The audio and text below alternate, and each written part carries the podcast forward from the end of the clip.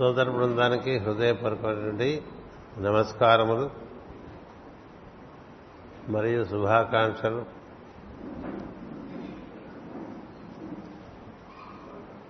ఈ గురు పూజలలో మనం మన యందు ఉన్నటువంటి ఈశ్వరుని మనకు ఏర్పరిచినటువంటి శరీరమును ఈ రెండిటితో మనం చక్కగా అనుసంధానం చెంది మన స్వరూపాన్ని మనం చక్కగా గుర్తెరగటం అనేటువంటిది తెలియపరుచుకుంటూ ఉన్నాం. మన అందరి ఈశ్వరునితో మన అనుసంధానం చెందటం. మనము మన శరీరము కాదని తెలిసి మన శరీరాన్ని మనం చక్కగా అట్లా పరిశీలించి గమనించి దాని నుండి విడిపడి దాన్ని చక్కగా అర్థం చేసుకోవడానికి ప్రయత్నం చేయాలి. దానితో కూడి మనం ఉన్నప్పుడు దాంతో కలిసిపోయి ఉన్నప్పుడు మనకు అర్థం కాదు. దాని నుంచి మనం విడిపడి దాన్ని గుర్తిస్తూ ఉండాలి. ఈ విధంగా పాలల్లో ఇమిడి ఉన్నటువంటి వెన్న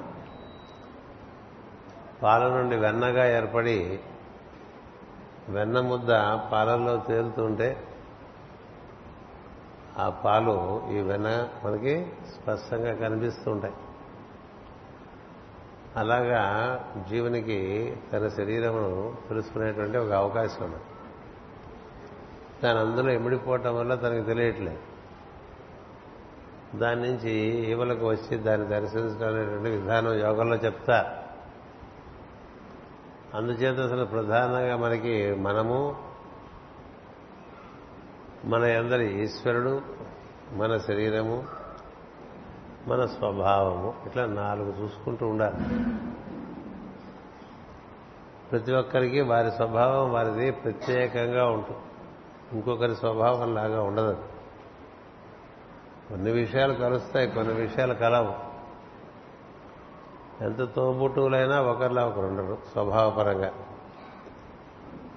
ఒకరిలా ఒకరి రూపం కూడా ఉండదు. రూపము వైవిధ్యంగా ఉంటుంది స్వభావము వైవిధ్యంగా ఉంటుంది. జీవుడు దేవుని యొక్క వ్యక్త స్వరూపమే కాబట్టి జీవుడుగా సామ్యం ఉంటుంది దేవుడుగా ఏకమై ఉంటారు అందుచేత మనలో ఉండేటువంటి ఈశ్వరుడు మనం నిత్యం ధ్యానం చేసుకుంటూ ఉంటే అది మన ఎందు ఉండేటువంటి లోపల ఉన్నటువంటి వెలుగుగా ధ్యానం చేసుకోవాలి. బయట ఎక్కడో ఉన్నాడు అనుకోకూడదు. బయట కూడా ఉన్నాడు. బయట ఉన్న దైవాన్ని తెలియడానికి ముందు లోపల ఉన్న దైవాన్ని పట్టుకోవాలి. లోపల నుంచి బయటికి దర్శనమే. సరాసరి బయట దర్శనాలు ఉండవు. భ్రమలు ఉంటాయి. అందుచేతనే మనకి చాలాసార్లు చెప్పుకుంటూ ఉంటాం మనం అంతర్ముఖ సమారాధ్య బహిర్ముఖ సుధుర్ల లోపల దైవం దర్శనం అయితే బయట దైవం కూడా దర్శనం అవుతాయి. అందుకనే మనకి ఎక్కడ వాడినా మన వాంగ్మయంలో అంతర్బహిష్య తత్సర్వం అంటారు తప్ప బహిరంతరస్య అనరు కదా? అంతర్బహిష్య. ఎందుకంటారు? బహిర అంతరస్య అనొచ్చు కదా? ఆ అనటంలోనే వాడి సందేశం వస్తా ముందు లోపల చూడరా? నీకు లోపల ఎంత కనబడుతూ ఉంటే దివ్యత్వం బయట అంత కనిపిస్తూ ఉంటుంది దివ్యత్వం. లోపల దివ్యత్వం కనబడనటువంటి వారికి బయట కూడా దివ్యత్వం కనబడదు. ఎంత మేధావైనా బయట శ్లోకం ఎంత లోపభూయిష్టంగా ఉందో చూస్తూ ఉంటాడు. కానీ జ్ఞాని లేక భక్తుడు లేక యోగి అతడు లోపల దైవాన్ని దర్శనం చేస్తూ ఉంటాడు కాబట్టి బయట ఇదంతా దైవ విలాసంగా చూస్తూ ఉంటాడు. ఓహోహో ఎన్ని రకాలుగా ఆడుతున్నాడు ఒకే దైవం అని వాడికి అనిపిస్తుంది. అలా అనిపించిన వాడితో మనం ఇలా మాట్లాడితే వాడికి చాలా ఇరిటేషన్ వస్తుంది మన గురించి. మన దేశ పరిస్థితులు చూసామనుకోండి మన గోడం పరిస్థితులు చూసామనుకోండి ఇప్పుడు రకరకాల వికార చేష్టలు పరిపాలకులు కనపరుస్తున్నట్టుగా మనకు మనకు అనిపిస్తూ కానీ ఇదే ఒక దైవీ తత్వంతో అనుబంధం కలిగిన వాడు ఎలా చూస్తారంటే ఇది దైవము కాలము రూపంలో చూపిస్తున్నటువంటి ఒక మహిమ అని చూస్తాం అందుకని అతనికి దేని ఎందు దైవ దర్శనం ఉండటం చేత ఘర్షణ ఉండదు. అందువల్ల లోపల ఈశ్వరునితో అనుసంధానం చెందటానికి చాలా మార్గాలు ఇచ్చారు అది నేను నిన్న మీకు బాగా నేను సాయంత్రం తరగతిలో బాగా చెప్పుకున్నాం లోపల ఈశ్వరుడు. ఈ ఈశ్వరుడితో మనం అనుసంధానం చెందడానికి మనకి తోడ్పడేటువంటి వాడు సద్గురు. మనకి ఈశ్వరునితో అనుసంధానం చెందాలి అనేటువంటిది చాలా ఒక తపనగా ఉందనుకోండి మనకి చాలా విషయాల్లో కొంత తపన ఉంటుంది. అలా ఈ విషయంలో కూడా తపన ఉంటే అప్పుడు అప్పటికే ఈశ్వరునితో బాగా అనుసంధానం చేసి అవినాభావ సంబంధాన్ని ఏర్పరచుకుని ఈశ్వరుడే తానుగా వర్తిస్తున్నటువంటి ఒక మహాత్ముడి జీవితంలో మనకి తగిలేటువంటి అవకాశం ఏర్పడుతుంది. అతడితో కూడి మనం ఈశ్వర అనుసంధానం చేసుకోవటం అనేటువంటిది ధ్యానంలో సులువైన పద్ధతి. అది గురు శిష్య సాంప్రదాయంలో ప్రధానం. అందుచేత అలా మనం ఈశ్వరుతో అనుసంధానం చెందుతుంటే ఈశ్వరుచే నిర్మాణం చేయబడినటువంటి ఈ శరీరం మనకు తెలుస్తుంది. ఇందులో మన స్వభావం కూడా మనకు అలా ఎన్ని రకాలుగా ఎన్ని వికారాలతో ఉందో కనిపిస్తుంది. వీటన్నిటినీ మనం ఇచ్చినటువంటి ఉపాయముల ద్వారా క్రమంగా తొలగించుకోవచ్చు. అసురులను అసురులను తొలగించుకుంటూ సురలను పెంచుకుంటూ మనం క్రమంగా వృద్ధిలోకి రావచ్చు. అంటే అసురులు తగ్గుతూ ఉంటే మనలో ఉండేటువంటి ఆసురీ స్వభావం తగ్గుతూ ఉంటుంది. మోహిని అనేటువంటి మరొక అసురత్వం ఉన్నది. అంటే ప్రతిదానికి భ్రమపడిపోయి అన్ని కావాలనిపిస్తూ ఉంటాయి. ఆసురి మోహిని కామిని అని ముగ్గురు గురించి చెప్తారు రాజవిద్య రాజగుహ యోగంలో. ఆసురి కామిని మోహిని. కామిని అంటే ఎన్న బాగుంటే మనకు కావాలనిపిస్తుంది. కదా? కావాలన్నీ చాలా ఉంటాయి సృష్టిలో కావాల్సినవన్నీ నిజంగా మనకు కావాలా? మనకి ఏది అవసరం అంతటితో సరిపెట్టుకోవచ్చు కదా? అలా కనబడ్డదల్లా కావాలనిపించటం మనకి హోమియోపతిలో సోరా అంటారు. వీడికి సూర్ణం వేయండి అని చెప్తూ ఉంటారు. మామూలుగా మనుషుల్లో ఏదైనా మంచి చోటుకి వెళ్ళామనుకోండి ఎక్కడైనా కనిపిస్తే ఇది కొనుక్కుంటే బాగుంటుంది అనిపిస్తుంది. కదా అందుకని ఏ పుణ్యక్షేత్రానికి వెళ్ళినా మనం తెచ్చుకునేది దైవీ స్పర్శ కన్నా వస్తువులు ఎక్కువ ఉంటాయి. కాశీ వెళ్తే కొన్ని తెచ్చుకుంటాం కదా? శ్రీశైలం వెళ్తే కొన్ని తెచ్చుకుంటాం ఎక్కడికి వెళ్ళినా కొన్ని వస్తువులు తెచ్చుకొస్తాం. స్పర్శ అది ఉందో లేదో మనకి తెలియదు కదా? ఎందుచేత మన ఊళ్ళో దొరకనవి అక్కడ కనిపిస్తూ ఉంటాయి. అందుకనే నీ మాంసం ఇన్ని రకాలుగా వృద్ధి చెందుతూ చక్కగా దినదినాభివృద్ధి చెందుతున్న ఎన్ని షాపులండి ఇప్పుడు? ఎన్ని షాపులు? ఒకప్పుడు ఇళ్ళు ఎక్కువ ఉండేవి షాపులు తక్కువ ఉండేవి. మా చిన్నతనంలో ఇళ్ళు చాలా ఎక్కువ ఉండేవి షాపులు అక్కడక్కడక్కడ ఉండేవి. ఇప్పుడు అన్ని చోట్ల షాపులే. అంతా కమర్షియల్ కమర్షియల్ కమర్షియల్. రెసిడెన్షియల్ అని పర్మిషన్ తీసుకుని కమర్షియల్గా కట్టేసుకో అంతే కదా? నిన్న సాయంత్రం నేను నాతో నన్ను ఎప్పుడు ఈ ఊళ్ళో తిప్పుతూ శ్రద్ధగా చూసుకుంటూ నన్ను సంరక్షించుకుంటూ ఉంటాడు వేణు అని. రంగారావు గారి అల్లుడు. అతను నేను అంటున్నాడు ద్వారకానగర్ ఒకప్పుడు ఎంత బాగుండేది మాస్టర్ గారు? పెద్ద పెద్ద బంగళాలతో పదిహేను వందల గజాల స్థలాలతో ఉండేది. ఈ రోజు నా ద్వారకానగర్ వెళ్తే ద్వారకా నగర్ అంటే అది విశాఖపట్నంలో ఉంది. అంతా కమర్షియలే కదా. ఇలా అంతా కమర్షియల్ ఎందుకు అయిపోతుందంటే మళ్ళీ కామిని ఎక్కువైపోయింది. కామిని కామిని అని అనుకుంటూ ఇలా మనం అంతా కామిని ఎక్కువటం వల్లే ఈ వస్తు సముదాయం బాగా పెరిగిపోతుంటుంది ఏం కనపడుతుందన్నా కొనేయాల్సిందే. మోహిని. మొహం కలగడం చేత కదా. మోహపడతాము కామిస్తాము కదా. దీనివల్ల మనలో అసలత్వం బాగా పెరుగుతుంది. నీకు అవసరం ఉందా లేదా సంబంధం? ఏం సంబంధం లేదు. ఇప్పుడు ఈ రోజుల్లో ఫస్ట్ డే ఫస్ట్ షో సినిమాకి వెళ్ళిపోవాలి తప్పదు. అది వెళ్ళకపోతే ఏదో చాలా అపరాధం చేసినట్టు ఉంటుంది. మొట్టమొదట గుడి తెరవగానే సుప్రభాత దర్శనం చేసుకోకపోతే ఒక భక్తుడు వెలవెల్లాడిపోతాడు. అలా మొట్టమొదటి రోజు మొట్టమొదటి షోకి తప్పకుండా వెళ్ళిపోవాలండి. లేకపోతే అది ఏమిటో తేడాగా ఉంటుంది. ఎందుకు అట్లా ఉంటుందో? ఇదివరకు ఊరంతా మొత్తుకునేవాళ్ళు. కాగితాలు పంచుకుంటే సినిమా వచ్చింది రెండరా బాబు అని. ఇప్పుడు ఎవడు కాగితాలు ఎందుకు చెప్తున్నారంటే మనలో మోహిని కామిని ఆసురి బాగా పెరిగిపోతుంటే స్వభావం నందు ఇంకా మరి క్రమంగా పశుప్రాయం అయిపోతుంది స్వభావం తప్ప మానవ స్వభావం కూడా ఉండదు అది పోతుంది.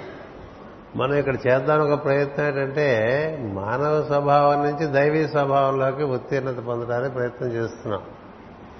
అంతేగాని మానవ స్వభావంలోంచి ఇలా పశు స్వభావంలోకి రావడానికి కాదు.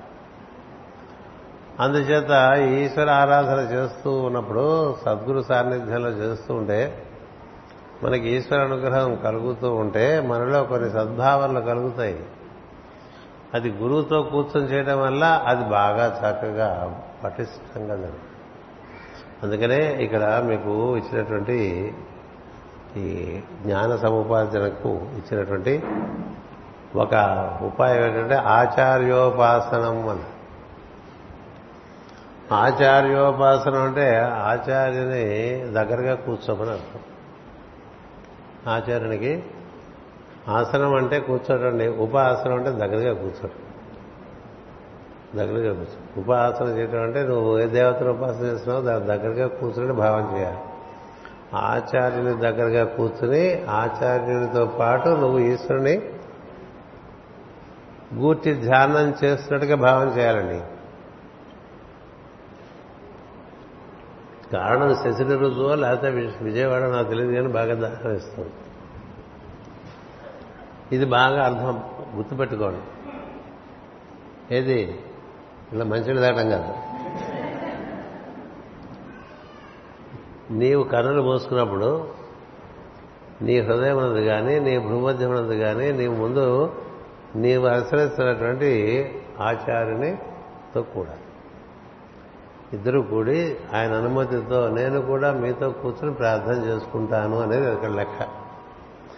ఎందుకని ఆయన ప్రార్థన చేస్తే ఈశ్వరుడు అలాగా చక్కగా అనుకూలుడై అనుగ్రహిస్తూ ఉంటాడు ఆయన. ఎవరిని? ఆచార్యుడిని అంచేత మనం ఆయనతో కూర్చొని చేసుకుంటున్నాం అన్న భావన ఉందనుకోండి. ఆయనతో అయ్యో ఆయన మీకు మీ ఊళ్ళోనే ఉంటే అది వేరే సంగతి. వాళ్ళంతా చిత్రపటాలకు ఎక్కేశారు అనుకోండి.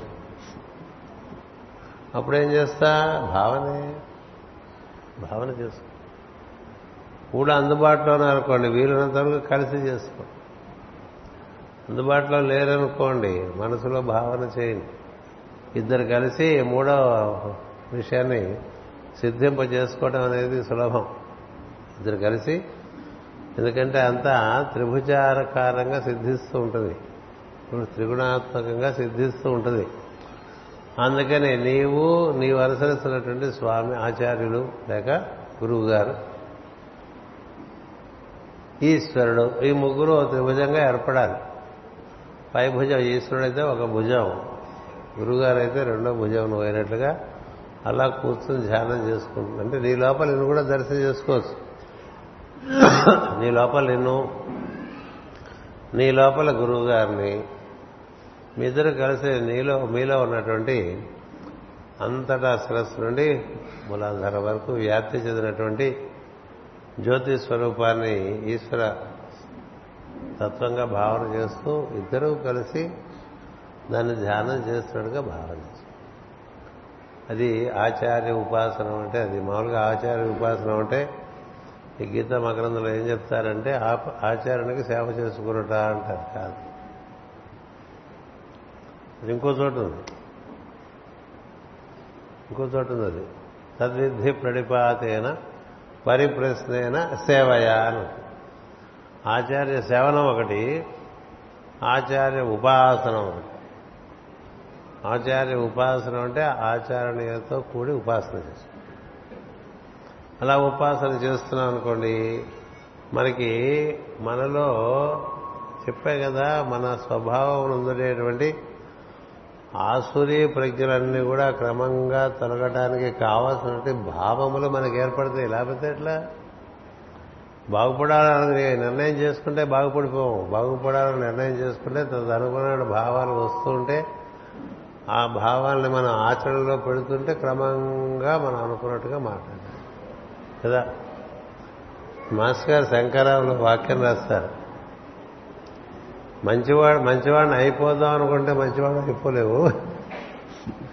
ఎవరనుకోరు మంచివాళ్ళు అయిపోదామని అందరూ మంచివాళ్ళు అయిపోదామని అనుకుంటాం కదా? మంచివాళ్ళు అయిపోదాం అనుకుంటే మంచివాడు అయిపోవు. మంచివాడు అయిపోదాం అనుకున్నప్పుడు దానికి ఏం చేయాలనేటువంటి ఒక భావన నీకు వస్తుంది. అది ఆచార్యుని వద్ద ఉన్నప్పుడు బాగా ఎక్కువగా వస్తుంది. ఎందుకని ఆయన నుంచి నీకు అలా సరఫరా అవుతూ ఉంటాయి. సజ్జన సాంగత్యం అన్నారు కదా. సజ్జలతో కలిస్తేనే అలా వస్తాయి కదా.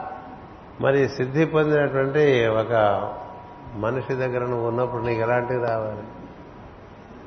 వస్తే ఏం చేయాలి? నువ్వు ఆచరించాలి నువ్వు ఆచరిస్తేనే లెక్క. ఆచరించకపోతే లెక్కలేదు. అందుకనే మనకి మన మార్గంలో కూడా ప్రార్థన ఏర్పాటు చేసుకుని మనం ప్రార్థన చేసినప్పుడు మాస్టర్ సివి గారు ఏం చెప్పారు? నన్ను స్మరించి అటు పక్కన లోపల లోపల ఉన్నటువంటి తత్వాన్ని దర్శనం చేస్తుండమన్నారు ఇలా చేస్తుంటే గురువు గారి దగ్గర నుంచి కానీ ఈశ్వరుడి దగ్గర నుంచి కానీ మనకి కొన్ని చక్కని భావములు వస్తూ ఉంటాయి. అవి మనం ఎక్కడన్నా లిఖితపూర్వకంగా ఏర్పాటు చేసుకుని వాటిని మనం ఏమన్నా జీవితంలో చొప్పించచ్చేమో చూసుకోవాలి. అలా కాకపోతే రోజు ఒక రకంగానే ఉంటాం.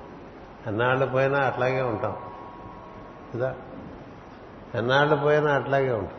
ఏ మార్పు సులభం కాదు మార్పు అందుకని కొన్ని జన్మల తరబడి మనం చేసినటువంటి అభ్యాసం వల్ల కొన్ని విషయములు మన మీద బాగా స్థిరపడిపోయి ఉంటాయి వాటిని మార్చుకోవటం అంత సులభంగా జరగదు. ఈశ్వరుడు యొక్క అనుగ్రహం చేత ఆచార్యుని యొక్క సాన్నిధ్యం చేత ఆ బలం కూడా కూడి రావటం చేత మనకి ఆ విధంగా చేసుకునే అవకాశం ఏర్పడుతుంది. అందుకని ఇప్పుడు చెప్పిన సూత్రాలు మీకు అమానిత్వం మన్ని మనం పొగుడుకోకుండా ఉండటం అదంభిత్వం మన గురించి గొప్పలు మాట్లాడటం. కదా? నేను ఇంతవాడిని నేను అంతవాడిని అయితే మనకి చెప్పుకోవడానికి కొంచెం మొహమాటగా ఉంటే చెప్పడానికి మనుషులను ఏర్పాటు చేసుకుంటుంటారు కదా? కదా వాడు? చెప్పరా అంట. వాడు పక్కన ఉండేవాడు అటు ఉండేవాడు ఇటు ఉండేవాడు చేసి చెప్పించుకోవటం. ఏదో రకరకాల తెంపులు పడుతూ ఉంటాం మన గురించి పది మందికి తెలియాలి ఏం తెలియాలి నీ గురించి? నువ్వు ఏమని తెలియాలి? ఎదుటివాడు తెలుసుకుంటే తెలుసుకుంటాడు లేకపోతే లేదు మనలో తెలుసుకోవాల్సిన విషయాలు ఉన్నప్పటికీ తెలుసుకోవాలి అనేటువంటిది అవతల వాడికి అనిపిస్తే తెలుసుకుంటాడు. ఇప్పుడు రాముని ఎందు ఏమీ చూడలేకపోయాడు రావణుడు. రాముని ఎందు సమస్తము చూశాడు హనుమంతుడు. ఏం తేడా చాలా చాలా తేడా. కదా? విశ్వామిత్రుడు బుద్ధం చెప్పారు రామస్త రాముని ఎందు సమస్తము దర్శనం అగస్టుడు దర్శించాడు సుతీష్ణుడు దర్శించాడు శరభంగుడు దర్శించాడు సుగ్రీవుడు దర్శించలేదు. వాలి బాణం గుచ్చుకున్నప్పుడు ఆ బాణ స్పర్శతో తెలుసుకున్నాడు. కొట్టినవాడు ఎవడా అని. అంత గొప్పవాడండి వాలి. మనం కొన్ని కొంతమందిలో అలాంటి కళ్యాణం కూడా కనిపిస్తుంటాయి. రామ బాణం తగిలిన తర్వాత వారిలో చాలా మార్పు వచ్చింది. ఇది రామస్పర్శ. రామస్పర్శ బాణం కొట్టిన అందులోంచి ఎంత మార్పు వచ్చేస్తుందో వాళ్ళకి. అర్థమైపోతుంది రాముడని. రాముడు ఎవరో తెలుసు. తెలిసిపోయి చెప్తాడు నా కమ్ము నా తమ్ముడు అంత కన్సిస్టెంట్ కాదు బాబు. వాడు వచ్చే పోయి తెలివి పోయే తెలివాడిది. అది రాముడికి అర్థమైపోతుంది. సుగ్రీవుడిది వచ్చే తెలివి పోయే తెలివి అని అర్థమైపోతుంది. అయినప్పటికీ వాడిని రక్షించవలసిన అగత్యం తనకు ఉన్నది. అందుకని అంగదుని చూపిస్తాడు. వాలి చూపిస్తే నీకేం పర్లేదు చూసుకుంటాడు. అంటే వీడు ఎలా ఉంటాడో ప్రవర్తిస్తాడో నాకు కొడుకున్నాడు అని. అందుకని అంగదుడికి అప్పుడే యువరాజ్య పట్టాభిషేకం చేయించేస్తాడు. సుగ్రీవుడికి రాజ్య పట్టాభిషేకం. అంటే సుగ్రీవుడికి మళ్ళీ తర్వాత బుర్ర మారకుండా సుగ్రీవుడి తర్వాత అంగదుడే రాజయ్యని చెప్తాడు. అలా వాళ్ళు చూశాడు అలా మనకి గురు స్పర్శ వల్ల మామూలుగా తెలియనివి తెలుస్తూ దైవ స్పర్శ వల్ల అంతకుముందు ఉండే పరిస్థితి మారుతుంది. అందుచేత ఆచార్యోపాసనం అనేటువంటిది భగవద్గీతలో ఒక ప్రధానమైనటువంటి అభ్యసించవలసినటువంటి గుణములలో ఒకటిగా చెప్పారు. అమానిత్వం అదంభిత్వం అహింస శాంతిర్ ఆర్జవం ఆచార్యోపాసనం శౌచం స్థైర్యం ఆత్మ వినిగ్రహ ఎక్కువ ఏది ఎక్కువసేపు వివరించాలి ఎందుకంటే మనం ఇరవై వివరించాం. ఇరవై అంశములు వివరించుకోవాలి. కదా అంటే మనకి చాలా కొన్ని విషయాలు మనకు తెలిసినవి మనం చెయ్యం కానీ మనకి ఎన్ని విషయాలు తెలియదండి. మనకు తెలిసినవి చేసినవి బట్టి చాలా పేరుగా ఉంటుంది మన పరిస్థితి. తెలిసినవే ఆచరిస్తాము కానీ ఇలా పది మందిలో మనకి మళ్ళీ చెప్పుకుంటే సహజన సాంగత్యంలో దానివల్ల కొంత బలపడుతుంది మనకు కలిగే ఆలోచనలకి సత్సంగత్వే నిస్సంగత్వం నిస్సంగత్వే నిర్మోహత్వం నిర్మోహత్వే నిశ్చలత్వం నిశ్చలతత్వే జీవన్ముక్తి అలా చెప్పేశాడు శంకరాచార్య వారు. ఒక ఐదారు మీటర్లు ఎక్కించేశాడు ముక్తి కదా? అంచేత ఆర్జవం అంటే రుజు ప్రవర్తన అర్థం. అమానిత్వం అదంభిత్వం అహింస క్షాంతిర్ ఆర్జవం. రుజు ప్రవర్తనం. రుజు ప్రవర్తనం అంటే అది లౌకికమునకు సంబంధించింది కాదు అలౌకికం. అంటే నీవు లోకం ఎలా లోక తీరు ఎలా ఉన్నా సరే నీ తీరు నీ నీ తీరుగా ఉంటుంది. లోక తీరు లోకులకు లోక తీరు లోకులకు నువ్వు ఈ లోకం నుంచి కొంత అతీతంగా పెరగాలనేటువంటి దృష్టి ఉండటం చేత ఎందుకని లోకం ఎప్పుడూ అస్తవ్యస్తంగా ఉంటుంది. మీరందరూ చూసే ఉంటారు సినిమా వినే ఉంటారు డైలాగ్. లోకులు కాకులు రా అంటాడు. కోకులు లోకులు కాకులు రా మాధవ అంటాడు. ఎవరు? శంకరాభరణం శంకరశాస్త్రి గారు. అంటే ఏముంది? ఏదో మాట్లాడుతుంటారు వాళ్ళకి ఏం వస్తుంది మాట్లాడుతుంటారు సత్యం ఉండక్కల్లా కదా? అంచేత వాళ్ళు మాట్లాడుకునే మాటలు బట్టి మనం జీవితాన్ని నిర్వర్తించకూడదు. సోషల్ యాంగిల్ బట్టి కాదు జీవితం. నువ్వు సొసైటీలో ఉన్నప్పుడు ఆ సొసైటీకి నువ్వు ఏదైనా శ్రేయస్సు కలిగించాలంటే దానికి అతీతంగా నువ్వు ఉంటేనే దానికి ఏమైనా చేయగలవు అందులో ఉన్నప్పటికీ దానికి అతీతంగా ఉండాలి. అందుకని social values are no values for you. ఊళ్ళో క్లబ్లో మెంబర్గా ఉంటే సోషల్ వాల్యూ. ఎందుకు పనికి వస్తుంది పాడైపోవడానికి పనికొస్తుంది. కదా? చెట్ల ఆడుకోవడానికి సొళ్ళు కబుర్లు చెప్పుకోవడానికి ఇంకా పిచ్చి పిచ్చి వేషాలని వేయడానికి క్లబ్లు ఉండేవి ఇది వరకు ఇప్పుడు ఉన్నాయిలేండి. కదా? అదేంటి? మీరు ఆ క్లబ్లో మెంబర్ కాదా అన్నాడు ఆ క్లబ్లో మీరు మెంబర్ కాదా అంటే కాదండి అదేంటి సార్ అంటే ఏమి? ఏమైంది? ఏం నష్టం? ఇలా ఉంటాయి వాల్యూస్ అన్నీ కూడా. అదేంటి? మీరు ఇంకా వెళ్ళలేదా? అక్కడ ఆ మాల్కి అని అడుగుతారు కదా. ఆ మాల్కి వెళ్ళలేదు.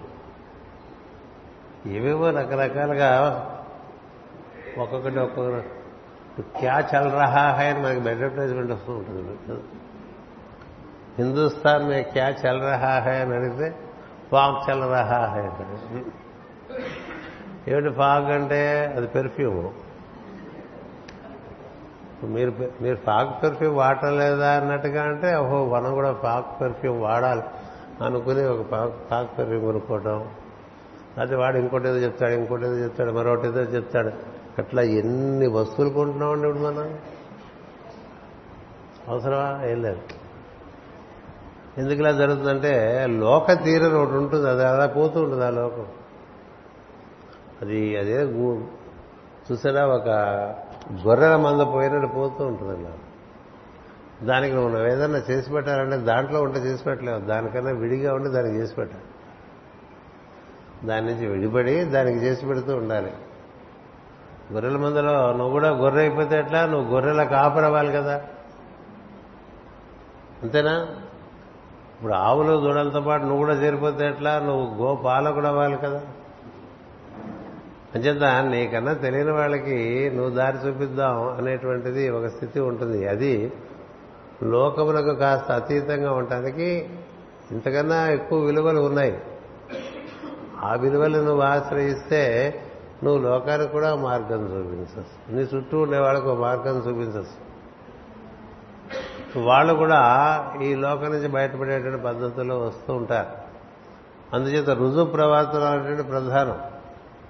ఇప్పుడు అందరూ ఏ విధంగా సంగీతాన్ని రకరకాలుగా మడతలు పెడుతున్నారో దానికి ఒప్పుకోలేదుగా శంకర శాస్త్రి గారు. ఒప్పుకోలేదు కాబట్టి ఆ సినిమా మనం చూసాం ఒప్పుకుంటే ఉంది మిగతాలాగానే అయిపోతాడు అందరూ చేసినట్టుగా మేము మనం వ్యాపారాలు చేయటం అందరం చేసినట్టుగా మనం వృత్తులు చేయటం అలా చేయటానికి లోకంలో ఒక తీరు నడుస్తూ ఉంటుంది. అది కాదు నువ్వు చేయవలసింది. నువ్వు మనసా వాచా కర్మణ. మనసా వాచా కర్మణ. నిర్వర్తించిన ఒకే తాటి మీద నిలబడి నిర్వర్తించడం అనేది నువ్వు చేస్తూ ఉంటే నిన్ను చూసి నేర్చుకునే వాళ్ళు ఉంటారు ఓహో ఇలా ఉండొచ్చు అని. ఇలా కూడా ఉండవచ్చు ఇది సాధ్యమే అని తెలుసుకుంటారు. అలా కాబట్టి తెలుసుకోరు. అది అన్ని విషయాల్లో కూడా మనస వాచ కర్మణ అంటాం. అదే త్రికరణ శుద్ధి అంటాం. ఈ త్రికరణ శుద్ధి మనలో ఏదో మాట్లాడుతూ ఉంటాం కానీ మనం మాట్లాడేది మన లోపల ఉండేటువంటి తెలిసిన సత్యం కాదు. అది చెప్పేస్తూ ఉంటాం. ఎప్పటికయ్యేది ప్రస్తుతం అప్పటిగా మాటలాడి అంజల మనసులు నొప్పింపక తా నవ్వక తప్పించుకు తిరుగువాడు. వాడు అదేమిటది? అది లోకరీతి. అది ధర్మం కాదు. గుర్తుపెట్టుకోండి. సుమతి శతకంలో చాలా లోకరీతి కూడా చెప్పారు. లోకరీతి. అందుకని లోకరీతి వేరు ధర్మం వేరు. రుజు ప్రవర్తనం అంటే నీకు అనిపించింది నువ్వు మాట్లాడేది నువ్వు చేసేది ఒకటి కాదు. ఇలా నేను తప్పకుండా చేస్తాను అంటే అది చెయ్యాలి. వంకలు చెప్పకూడదు. చేద్దాం అనిపిస్తేనే చేస్తానని చెప్పాలి. చేస్తానని అనిపించకుండా చేస్తానని చెప్పి చేయకుండా ఉండకూడదు. ఏ విషయమైనా సరే భావము ఒకటిగా ఒకటి ఉన్నప్పుడు దాన్ని అనుసరించి భాష ఉండాలి. దాన్ని అనుసరించి చేత ఉండాలి. ఇలా ఉన్నటువంటి వాడికి క్రింది లోకములు మనోలోకము ఇంద్రియలోకము భౌతిక లోకము ఈ మూడు లోకాలు పై లోకాలకి అనుసంధానం చెందడానికి వీలు పడతాయి. లేకపోతే వీలు పడవు. ఆ పైన బుద్ధిలోకం ఉంటుంది. మనోలోకం పైన బుద్ధిలోకం ఉంటుంది. బుద్ధిలోకం పైన ఆనందమయ లోకం. ఆనందమయ లోకం కన్నా పైన ఆత్మలోకం. మరి ఆత్మ ఆనందము బుద్ధి ఈ ఈ మూడు ఈ క్రింది మూడు ఒకే లైన్లో ఉంటే నీకు భౌతిక వరకు దైవీ స్పర్శ. అలా కాకపోతే మనం అక్కడెక్కడో దీపం పెట్టామనుకోండి మధ్యలో ఇట్లా మనకి తెరలు ఉన్నాయనుకోండి ఆరు తెరలు ఉన్నాయి.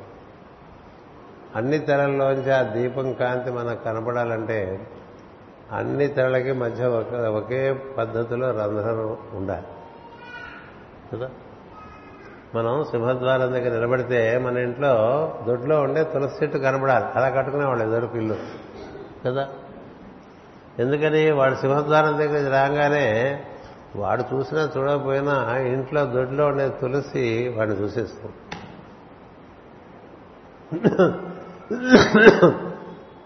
అంటే ఏమైంది? నీకు ఇంట్లో వెనక దొడ్డులో ఉండేటువంటి తులసి మొక్క బాకెట్లో వచ్చినటువంటి వాడికి నీ ముందు చూస్తుంది. వాడు చూసినా చూడబోయేది అట్లా పెట్టుకునేవాడు లేదా ఇంటి గుమ్మం ముందే తులసి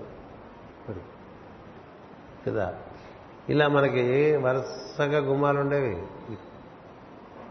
వెనక గోడ నుంచి ముందు గోడ వరకు కనపడాలి అది అలైన్మెంట్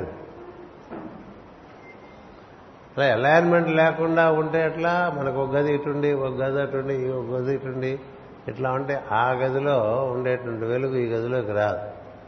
ఆ గదిలో ఉండేటువంటి ప్రజ్ఞ ఈ గదిలోకి ప్రవేశించదు.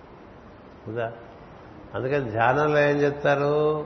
ముందు నీకు కావాల్సినటువంటిది alignment of the lower three bodies physical emotional and mental లేక మనోమయ కోశము ప్రాణమయ కోశము అన్నమయ కోశము ఈ మూడు ఆ బుద్ధి అనేటువంటి వెలుగు పట్టడానికి ఒకే లైన్లో ఉంటేనే పడుతుంది లేకపోతే పడదు. పడనప్పుడు ఎన్ని మంచి వేషాలు నేర్చుకున్నా మనకి ఏం ఉపయోగం? ఇవన్నీ రకంగా ఉంటాయి. ఉండడం చేత దాన్నే మనకి భగవంతుడు భగవద్గీతలో సూత్రే మణిగడ ఇవాన్ ఒక సూత్రానికి ఎక్కించిన పూసలు ఒకే ఒక సూత్రానికి ఎక్కించడం చేత అవి నిలువుగా ఉంటాయి. అలా మనకి మనలో ఉండేటువంటి భౌతికము ఇంద్రియమయము మనోమయమైనటువంటి బుద్ధికి అనుసంధానం చెందాలంటే మన భావము మన భాష మన చేత ఈ మూడిటి ఎందు ముందు ఒక మాట చెప్తాం వెనకాల ఒక మాట చెప్తాం. కదా?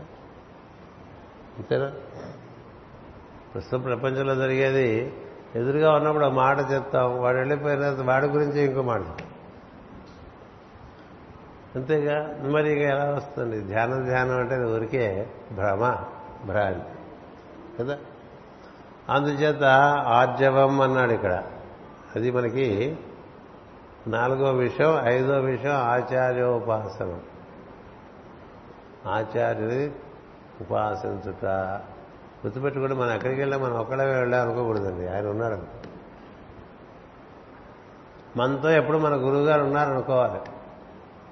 నేను నా గురువు గారు నేను ఈశ్వరుడితో ఇద్దరం కలిసి ఆయన ఎలాగో ఈశ్వరుడితో అనుసంధానం చెందే ఉంటాడు కాబట్టి వాళ్ళిద్దరూ ఓ పార్టీ మన కూడా ఆ పార్టీలో చేర్చుకుంటారు నెమ్మదిగా. అలా ఉండాలి భావన. ఎప్పుడు దైవము గురువు ఇద్దరు ఒకటే పార్టీ వాళ్ళు. ఆయన మనతో ఉన్నప్పటికి కూడా ఆయన representative of the divine he also represents us to the divine అదొకటి ఉంది. సీతమ్మని గురించి రాముడికి హనుమంతుడు చెప్పినట్టుగా మన గురించి కూడా చెప్తూ ఉంటాడు. కానీ ప్రధానంగా ఆయన దైవ ప్రతినిధి. గురువు దైవ ప్రతినిధి. అందుకని దైవంతో కూడి ఉన్నవాడు ఆయన. నువ్వు ఆయనతో కూడి ఉంటే నీకు కూడా అది అబ్బుతుంది దైవంతో కూడి ఉండటం అనేటువంటి అందుచేత ఆచార్యోపాసనం తర్వాత శౌచం. శౌచం అంటే లోపల శుచి. శుచి శౌచము అంటుంటారు. పతంజలి మహర్షి కూడా ఆ మాట చెప్తారు. శుచి శౌచం. లోపల నీకు ఎలా అనిపిస్తున్నాయో కొంచెం గమనిస్తూ ఉండాలి అవి ఇవి చూస్తూ ఉంటాం కదా. ఏమనిపిస్తూ ఉంటాం నీకు అనిపించేవి శుచిగా ఉన్నాయా అశుచిగా ఉన్నాయా? నీకు లోపల అనిపించేవి శుచిగా ఉన్నాయా అశుచిగా ఉన్నాయా? లోపల అశుచి ఉండి బయటికి శుచిగా ఉంటే ఉపయోగం అది మేడిపండు లాంటిది. మేడిపండు మనకి పద్యం చిన్నప్పుడే చెప్పారు కదా. మేడిపండు చూడ మేలిమయ్యుండును పొట్ట వీపు చూడ పురుగులుండు. అందుకనే బయట దగ దగ దగ దగలాడుతూ కనిపిస్తున్నటువంటి వాళ్ళు లోకల్లో ఓ చాలా గొప్పవాళ్ళండి చాలా ధర్మాత్ములండి అనేవాళ్ళు పైలోకాల్లోకి వెళ్తే అక్కడ కనబడరు వాళ్ళు తెలుసా? ఎందుకంటే వాళ్ళు అలా మేనేజ్ చేసేసారు ఇక్కడ. గొర్రెలు కదా లోకులు. అయి ఉండడం చేత లోకంలో మేనేజ్ చేసేయచ్చు. లోకంలో మేనేజ్ చేసినంత మాత్రాన నీవు శరీరం వదిలిన తర్వాత నీ గతి ఎటు ఉంటుంది అనేది స్పష్టంగా నీ లోపల ఎలా ఉందో దాన్ని బట్టి ఉంటుంది. లోపల ఎలా ఉందో దాన్ని బట్టి ఉంటుంది తప్ప నీకు బయట ఎలా ఉందో దాన్ని బట్టి ఉండదు. అందుకనే మనకి ఇది అక్కడ కూడా మళ్ళీ యుధిష్ఠుడినే చెప్తారు. భీమార్జునుల కన్నా ద్రౌపదీదేవి కన్నా నకల సహదేవుల కన్నా యుధిష్ఠుడు లోపల చాలా శుచి ఓ ఎంత శుచి అంటే బయటికి ఫ్రెండ్లీగా ఉండి లోపల ఇంకో రకంగా ఉండటం ఉండదు ధర్మరాజు. అందుకనే ఆయన సరాసరి వెళ్ళిపోగలుగుతాడు సూర్యుడు అంత శుచి శౌచ్యం అందుకని లోపల భావముల ఎందు శుచి భావముల ఎందు శుచి ఒక స్త్రీకి ఒక పురుషుడు చూస్తే ఎలాంటి భావాలు కలుగుతున్నాయి? ఒక పురుషుడు ఒక స్త్రీ చూస్తే ఎలాంటి భావాలు కలుగుతున్నాయి?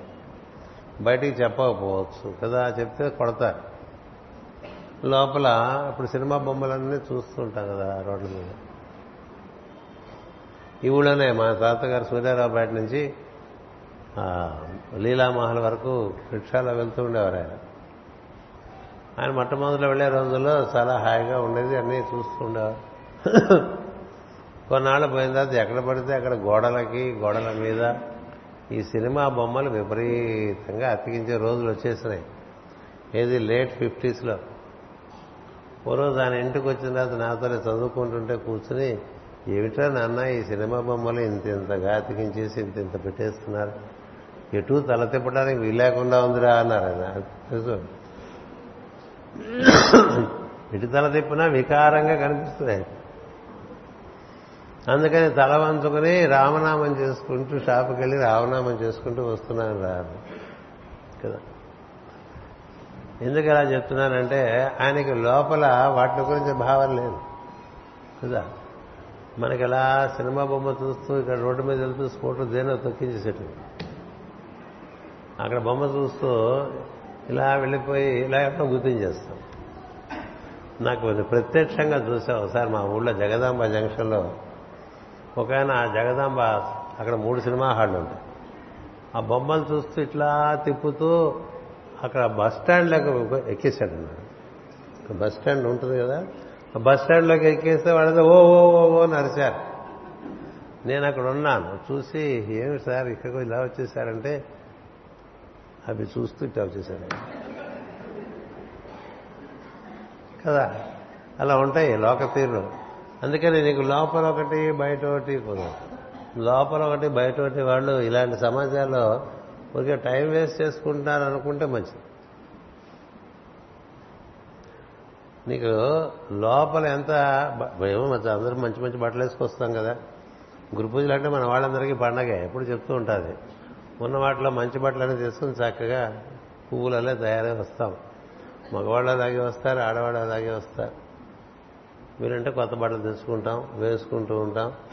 ఎందుకంటే పది మందిలో మనం కాస్త బయటకన్నా బాగా కనిపించాలి కదా. బయటికన్నా. అంచేత బయటికి బాగా కనిపిస్తే చాలు లోపల బాగా కనిపించ ఉండాలని చెప్తున్నాడు ఇక్కడ శౌచము. ఇది ఉంటేనండి ఏవి? అమానిత్వం అదంభిత్వం అహింస శాంతిర్ ఆర్జవం ఆచార్యోపాసనం శౌచం. ఇవి ఉంటే మనిషికి ప్రజ్ఞ స్థిరంగా ఉంటుంది. స్థైర్యం. స్థైర్యం అంటే అనుకున్నట్టుగా కాకుండా మరొక రకంగా కొంచెం ఉపద్రవంగా సన్నివేశం వచ్చిందనుకోండి లోపల కదిలిపో కదిలిపో మనకి ఏదైనా అనుకోకుండా ఒక ఆపద వస్తే బాగా కదిలిపోతూ ఉంటాం కదా. ఇప్పుడు చిన్న చిన్న వాటికే కదిలిపోతుంది. పెద్ద పెద్ద వాటికే కదిలిపోయిన వాళ్ళ కథలు మనం చదువుకుంటూ ఉంటాం. ఎంత పెద్ద పెద్ద విషయాలు కదిలిపోలే. కదిలిపోలే. అందుకని భక్తుల కథలు చదువుకోవాలి. ఎన్ని కష్టాలు వచ్చినా ఎన్ని ఆపదలు వచ్చినా లోపల కదలకుండా తనలో తనతో ఉన్నటువంటి గురువు తన ఎందున్నటువంటి ఈశ్వరుడు ఇద్దరితోనూ ముడేసుకుంటాడండి. ముడేసుకుంటే కాలం రూపంలో వచ్చిన ఆపద క్రమంగా దాన్ని భక్తుల కథలన్నీ అట్లా ఎంజాయ్ చేస్తూ జీవితం అంతా బతికేసినవి కాదు. ఎవరూ పడలేనన్ని కష్టాలు పడుతూ జీవితాన్ని సాగించినటువంటి వాళ్ళు వాళ్ళు. కానీ దానివల్ల వాళ్ళకి స్థైర్యం పెరుగుతూ వచ్చింది కారణం లోబలం. లోబలం. అలాంటి స్థైర్యము తర్వాత ఆత్మనిగ్రహం. ఆత్మనిగ్రహం.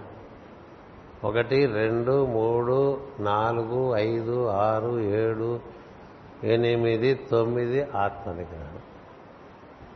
ఆత్మనిగ్రహం అంటే ఏంటంటే మనం ఏదైనా విన్న చూసిన వెంటనే దానికి మనం అభినివేశం జరగక్కల దాంతో. అలా నిశ్చలంగా వినగలిగి ఉండాలి. నిశ్చలంగా చూడగలిగి ఉండాలి. అంటే మనం చూసారా మన భాష చెప్తున్న కలబడిపోకూడదు ఉన్న విషయం. ఆత్మని ఏది కనబడితే దాంతో కలబడిపోతూ ఉంటాం కదా? విషయం బాగున్నప్పుడు ఎక్కువ కలబడిపోతూ ఉంటాం. దాన్ని ఊసర వెళ్ళి అంటూ ఉంటాం కూడా మనం. అంటే ఊసర వెళ్ళి పరిస్థితులు బట్టి రంగు మార్చేసుకుంటూ ఉంటాం. అవసరమో కాదు అనవసరంగా మర్చేసుకుంటే రంగు ఉపయోగం కదా ఈ ఆత్మ నిగ్రహము అనేటువంటిది మన ఇంద్రియములు మనకి చాలా సమాచారం చుట్టుపక్కల నుంచి ఇస్తూ ఉంటుంది కదా.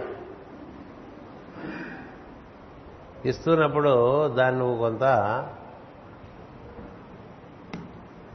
వివేకించి విచారించాలి. వినదగుని ఎవ్వరు చెప్పినా వినినంతనే వేగపడక వివరింపదగును అన్నారు కదా. దేనికి? తొందర పనికిరాదు. ఆలస్యం అమృతం విషయం రెండు ఉంటాయి కదా. తొందర పనికిరాదు. దేనికి? ఏదైనా ఒక విషయం విన్నప్పుడు కానీ ఒక విషయం చూసినప్పుడు కానీ ఒక విషయం రుచి చూసినప్పుడు కానీ ఒక విషయం స్పర్శించినప్పుడు కానీ ఒక వాసన ఏర్పడినప్పుడు కానీ ఇప్పుడు గబాల మనం వెళ్తుంటే ఏదో అలా మనం కొంత చేపల కంపు వచ్చిందనుకోండి వెంట కంగారు పడిపోకలే కదా? దాటిపోతావుగా? ఈ లోపల దాని మీద కామెంట్స్ వేసుకోకలే మేము రోజు రామాద్రి వెళ్ళేవాళ్ళం ప్రతి వారం ఇదివరకు విశాఖపట్నం నుంచి. ఎప్పుడూ ఒక జాలర్ల పేటలోంచి వెళ్ళాలి. వెళ్ళినప్పుడు మరి అక్కడ చేపల కంపు రాకపోతే నీకు మల్లెపూల వాసన వస్తుందా? వస్తుందా? అది రాగానే కామెంట్స్ అబ్బా చేపల కంపండి ఇక్కడ చేపల బజార్కి వచ్చి చేపల కంపంటా ఏంటి? చేపల కంపే ఉంటుంది. నీ చేపల కంప ఉంటుందని తెలుసు కదా. ఇప్పుడు ఇక్కడ చేపల కంప ఉంటుంది అని తెలుసున్నప్పుడు నువ్వెందుకు దాని గురించి ఊరికే కింద మీద అయిపోవాలి? మాట్లాడకుండా ఉండలేరు మాట్లాడేస్తా. మాట్లాడేస్తా. మంచి సూర్యోదయం ఎప్పుడో అప్పుడప్పుడు చూస్తుంటాం కదా మనం. అలా కట్టుకున్నాం మన ఊళ్ళు మనం.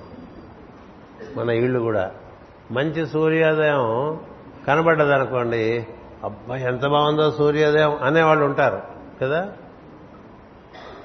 వాడు చూస్తూనే ఉంటాడుగా ఎందుకది నీ పక్కవాడు సూర్యోదయం చూస్తున్నాడు నువ్వు సూర్యోదయం చూస్తున్నావు వాడు మాట్లాడే లోపల నువ్వు ఎందుకు మాట్లాడాలి? మీకు ఒక కథ చెప్తా. టిబెట్లో గురువు అందుకే శిష్యులు. ఆయన రోజు సూర్యోదయం సమయంలో వాకింగ్ వెళ్తాడండి ప్రతిరోజు. ఒక రోజున సూర్యోదయం సూర్యబింబం చాలా అద్భుతంగా చాలా పెద్ద పరిమాణంలో మంచి రంగులో ఎక్కడా ఒక మేఘం కూడా అడ్డు రాకుండా వచ్చిందండి. వస్తే పక్కన ఉన్నటువంటి శిష్యుడు దాన్ని తెగ పొగిడేస్తూ మాట్లాడుతూ వచ్చాడు గురుగారే మాట్లాడారు ఇంకో శిష్యున్నాడు వాడు మాట్లాడలేదు.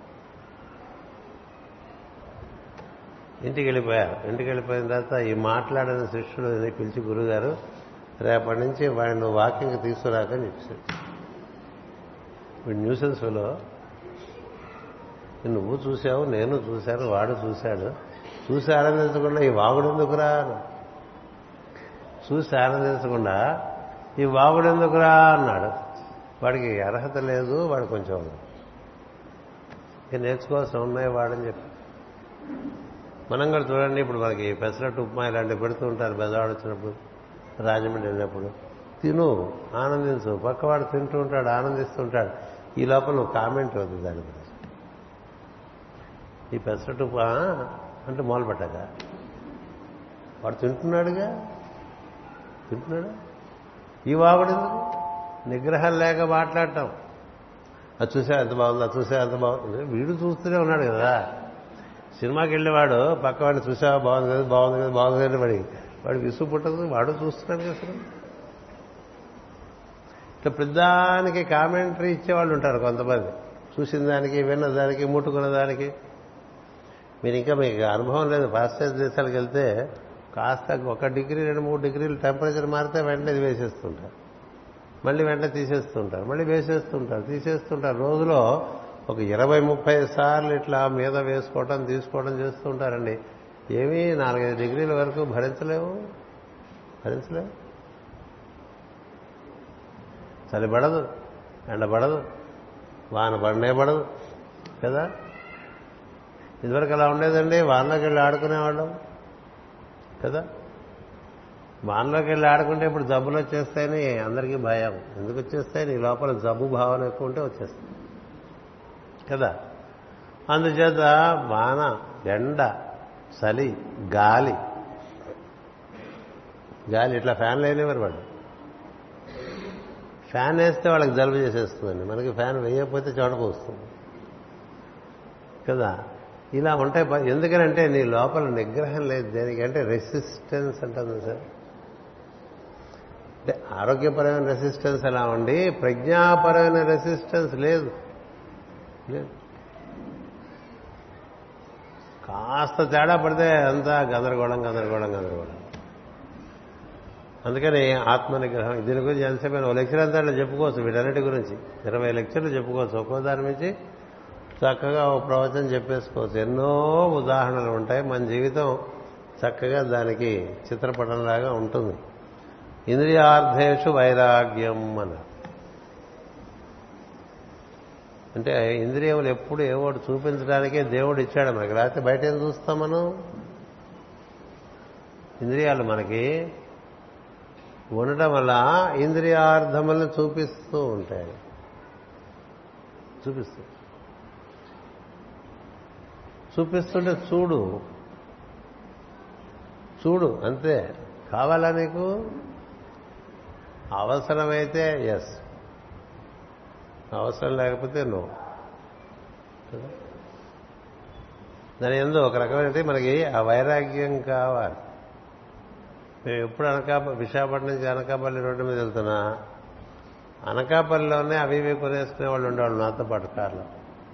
ఎందుకు కాస్త తునిదానివయ్యా అని అదే అనకాపల్లిలోనే మొదలు పెట్టేస్తే మాటి మాటికి ప్రయాణం ఆపుకోవద్దు. హనుమంతుడు అలా ఎగిరాడండి మహేంద్రగిరి నుంచి కదా? ఎంత దూరం వెళ్ళారు? చాలా పెద్ద ప్రయాణం ఉంది. అంత పెద్ద ప్రయాణంలో ఉన్నాడు. మన పెద్ద ప్రయాణంలో వాటికి పెట్టుకుని వెళ్తుంటే అలా ఒక చోట ఇప్పుడు స్టేషన్కి వెళ్ళగానే ఇడ్లీ తెచ్చాను తింటారా సార్ అంటే ఎట్లా ఉంటుంది నీ మైండ్? నీ మనసు చేయాల్సిన ప్రయాణం మీద ఉన్నప్పుడు ఇడ్లీ తెచ్చాం వడలు తెచ్చాం దోశలు తెచ్చాం పునుగులు తెచ్చాం కారపూస తెచ్చాం అంటే ఎలా ఉంటుంది? హనుమంతుడికి అలా అయింది పాపం. ఈయన ఎలా ఎగిరాడు? సముద్రం మీదకి వెంటనే మైనాకుడు లేచాడు పర్వతం. ఎందుకుట? ఆయన రామ వాళ్ళ వంశం వాళ్ళకి పూర్వీకులు రాముడు పూర్వీకులు ఉపకారం చేశారట కాబట్టి ఈయన రామకార్యం మీద వెళ్తున్నాడు కాబట్టి రాముని యొక్క వంశమనందు ఉండేటువంటిది కృతజ్ఞతా భావంతో ఈ రామకార్యాన్ని నిర్వర్తించేటువంటి ఈ మహాత్ముడికి నేను సేవ చేసుకోవద్దా అనుకున్నాడు. అది చూడండి అన్టైమ్లీ సర్వీస్ అనమాట మనకు కూడా కొంత ఎక్కువ ఇబ్బంది పెట్టేస్తుంటారు సేవ చేస్తూ. సేవ పైన ఇబ్బంది పెట్టేయకూడదు. ఇంకొంచెం తినండి ఇంకొంచెం తినండి ఇంకొంచెం తినండి అన్నారనుకోండి వాడు అసలు కలిసం నుంచి లేచిపోదాం అనిపిస్తుంది. కదా ఒక్కడి వడ్డించడానికి పది మంది చుట్టూ చేరారనుకోండి ఎట్లా ఉంటుంది? ఎలా ఉంటుంది? అలా ఉంటుంది. చూశాడు హనుమంతుడు. మైనాకుడు చెప్పాడు కొంచెం ఇక్కడ కూర్చుని చాలా పళ్ళు అవి ఉన్నాయి. కోతులు కదండి. పళ్ళు అక్కడ ఉండే తేనె వీటి ఎందుకు వానరాలకి చాలా మక్కువ ఉంటుంది. అందుకని ఇవన్నీ కాస్త ఏమైనా పట్టుకు తిని వెళ్తావా అని అడిగాడండి. మామూలుగా ఆయనకి కోతి స్వభావమే కపి స్వభావమే ఉండి ఉంటే వెంటనే ముందు అక్కడ దిగిపోయి ఓ మూడు రోజులు అక్కడ నాలుగు తినేసి ఆ తర్వాత వెళ్దామా వద్దా అని ఆలోచిస్తుంది వీడు బాగానే చూస్తున్నాడు కదా మనం. మనం ఇప్పుడు వెళ్ళిపోతే సరిపోతుంది కదా అనిపిస్తుంది కదా. అందుకనే త్రిరాత్రం అని పెట్టారు. మనకి సాంప్రదాయం ఎక్కడైనా మూడు రోజులు ఉంటేట మొదటి రోజు నెమ్మదిగా శరీరం సెటిల్ అవుతుందండి. రెండో రోజుకి ఇంద్రియాలు సెటిల్ అవుతాయట. మూడో రోజుకు మనసు కూడా సెటిల్ అయిపోతుంది. ఇంకెక్కడే వెళ్ళాలంటే కొంచెం ఇబ్బంది అందుకని మూడు రోజులు మూడో రాత్రి ఉండట తెలిసిన వాళ్ళు ఎవరు? రెండు రాత్రులే ఉంటారు రెండు రాత్రులే ఉంటారు మూడో రాత్రి ఉండట ఉంటే ఉండిపోదాం అనిపిస్తుంది. ఎంత అసౌకర్యంగా ఉన్నా మా సింహాచలం గురు పూజలకు వచ్చిన వాళ్ళు మూడు రోజులు ఉండేసరికి ఇక్కడ ఉంటే బాగానే ఉంది కదా అనిపిస్తుందండి. అది విచిత్రం.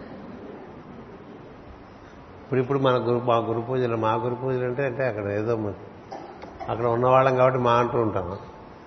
కదా మన గురు పూజలో విశాఖపట్నంలో ఒకప్పుడు గదిలో నలభై మంది చొప్పున ఉంటూ ఉండేవాడు కదా? ఆరు గంటలకు ప్రేయర్కి రెండు గంటలకే వేడి నీళ్ళ కోసం క్యూలో నిలబడుతూ ఉండేవాళ్ళు. కదా? అలా మూడు రోజులు అలవాటు అయిపోతే నాలుగో రోజు అనిపించదు ఉండిపోదాం అనిపిస్తుంది. అలా ఉంటుంది. అలా క్రమంగా ఒక విషయం మనం బాగా మాటి మాటికి పదే పదే కనిపిస్తుంది అనుకోండి పదే పదే కనిపిస్తే దాని ఏదో మనకి నెమ్మదిగా పుడుతుంది పుడుతుంది. ఇవి ఎన్ని మంచి కథలు ఉన్నాయో వీటిలో తెలుసా? ఇలాంటి విషయాలు. మళ్ళంటి వాడు వాడు తపస్సు చేసుకుందామని? ఎక్కడ ఊరు బయట ఒక చిన్న గుడి గుడిసేసుకుంటే గుడి చేసుకుంటే అక్కడ కూర్చుని ఏదో కళ్ళు ముసుగు కూర్చున్నాడు. ముందు బాగా మనం కొంత ఇమోషనల్లీ సీరియస్గా ఉంటాం. ఏదైనా కొత్తగా మంచి విషయం మొదలుపెట్టినప్పుడు we are not only sincere and we are serious and also emotional ఉండటం చేత ఆ పక్క నుంచే రోజు ఒక అమ్మాయి ఊళ్ళోకి పాలు తీసుకెళ్ళే అమ్మాయి. ఇది కూర్చున్నాడినా ఇక్కడ? ఏం ఉన్నట్లేదు అనుకుని ఏం చేసిందంటే రోజు ఊళ్ళో పాలు ఇచ్చి చివరికి ఒక చెమ్ముడు పాలు తెచ్చి అక్కడ ఆయన అక్కడ చేసుకుంటుంటే ఇక్కడ పెట్టేసి సరే తర్వాత ఆయన కళ్ళు తెరిచి చూసినప్పుడు ఈ పాలు కనబడితే తాగటం అన్నమాట రోజు పాలు వస్తున్నాయి. ముందు అనుకున్నాడు అది మిరకిల్ అనుకున్నాడు ఇది తను చేసిన తపస్సుకి. దేవుడు ఏర్పాటు చేస్తున్న పాలు అనుకున్నాడు. తాగటం మొదలుపెట్టాడు. సరే మూడు రోజులు అయిన తర్వాత అసలు ఎవరు పెడుతున్నారో ఈ పాలు చూడాలనిపించింది. చూస్తే రోజు ఒక అమ్మాయి అక్కడ నుంచి పెడుతుంది. పెడుతుంటే కథ చెప్తుంటే మన సమయం అయిపోతూ ఉంటుంది కానీ మరి చాలా మనకి ముఖ్యం. భాగవత కథలు అంటే ఇవే ఇంక దగ్గర వేరే భాగవత కథలు ఏం లేవు.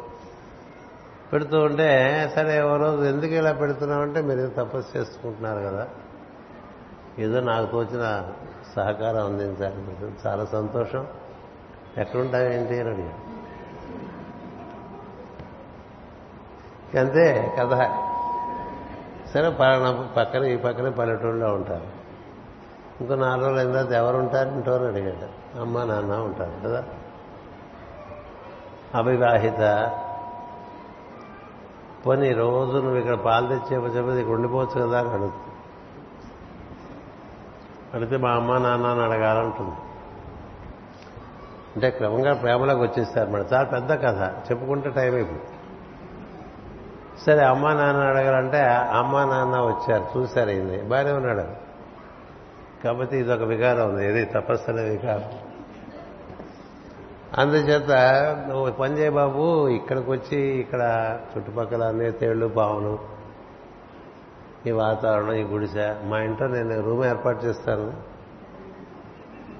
మా ఇంట్లో నేను ఒక రూమ్ ఏర్పాటు చేస్తాను. అక్కడ తపస్సు చేసుకుంటూ ఉండు మా అమ్మాయి కూడా నీతోనే ఉంటుంది. వివాహం చేస్తాను. బాగానే కదండి. Free accommodation free food free comforts సరే వెళ్ళి చూశాడు. చూస్తే బాగానే ఉంది. అక్కడ కూర్చుని చేసుకోవడానికి. కూర్చుంటాడండి ఇంకా నెమ్మదిగా సంసారంలో దిగుతాడు ఇదంతా దేంతో మొదలైంది? పాలు. పాలు కళ్ళు చూపిస్తే నాలుక పాల కోసం వెంపలాడింది అంతేగా? అంతే కదండి. మా ఇంటి దగ్గరే మంచి రెస్టారెంట్ వచ్చిందనుకోండి రోజు దాని మించే మన ఆఫీస్కి వెళ్తున్నాం అనుకోండి ఓ మూడో రోజు నాలుగో రోజు ఈ రెస్టారెంట్ ఎట్లా ఉంటుందో ఒకసారి చూస్తే బాగుంటుంది అనిపిస్తుంది. అనిపిస్తుందా అనిపిస్తుందా మూడు రోజులు కాకపోతే మూడు నెలలు అనుకోండి ఏంటి ఇక్కడే ఉన్నాం ఎప్పుడు ఈ రెస్టారెంట్కి వెళ్ళలేదు అని చెప్తూ ఉంటుంది లోపల. అనిపిస్తుందా?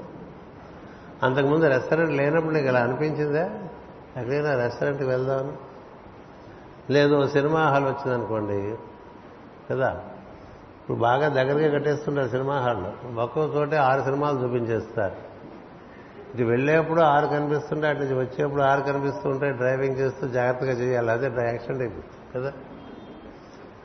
చూస్తే రోజు సినిమాలు ప్రతివారం సినిమాలు మారిపోతూ ఉంటాయి. నువ్వు చూడకపోతే ఎట్లా? ఇట్లా ఈ చూసినటువంటి వాటి మీద నీకు వచ్చేస్తుంది ఆకర్షణ లోపల నుంచి. అవి ఆకర్షిస్తున్నాయి అనకండి. నీలో ఆ రోగం ఉండబట్టే అదే. రోడ్డు మీంచి వెళ్తూ అందులో సినిమా చూడని వాళ్ళు చాలా మంది ఉంటారు. ఆ రోడ్డు మించి వెళ్ళి చూస్తే వెంటనే నెక్స్ట్ షోకి సినిమా బుక్ చేసుకోవడం ఉంటారు. అలాగే నెక్స్ట్ వీకెండ్కి రెస్టారెంట్ బుక్ చేసుకునే వాళ్ళు ఉంటారు. కదా?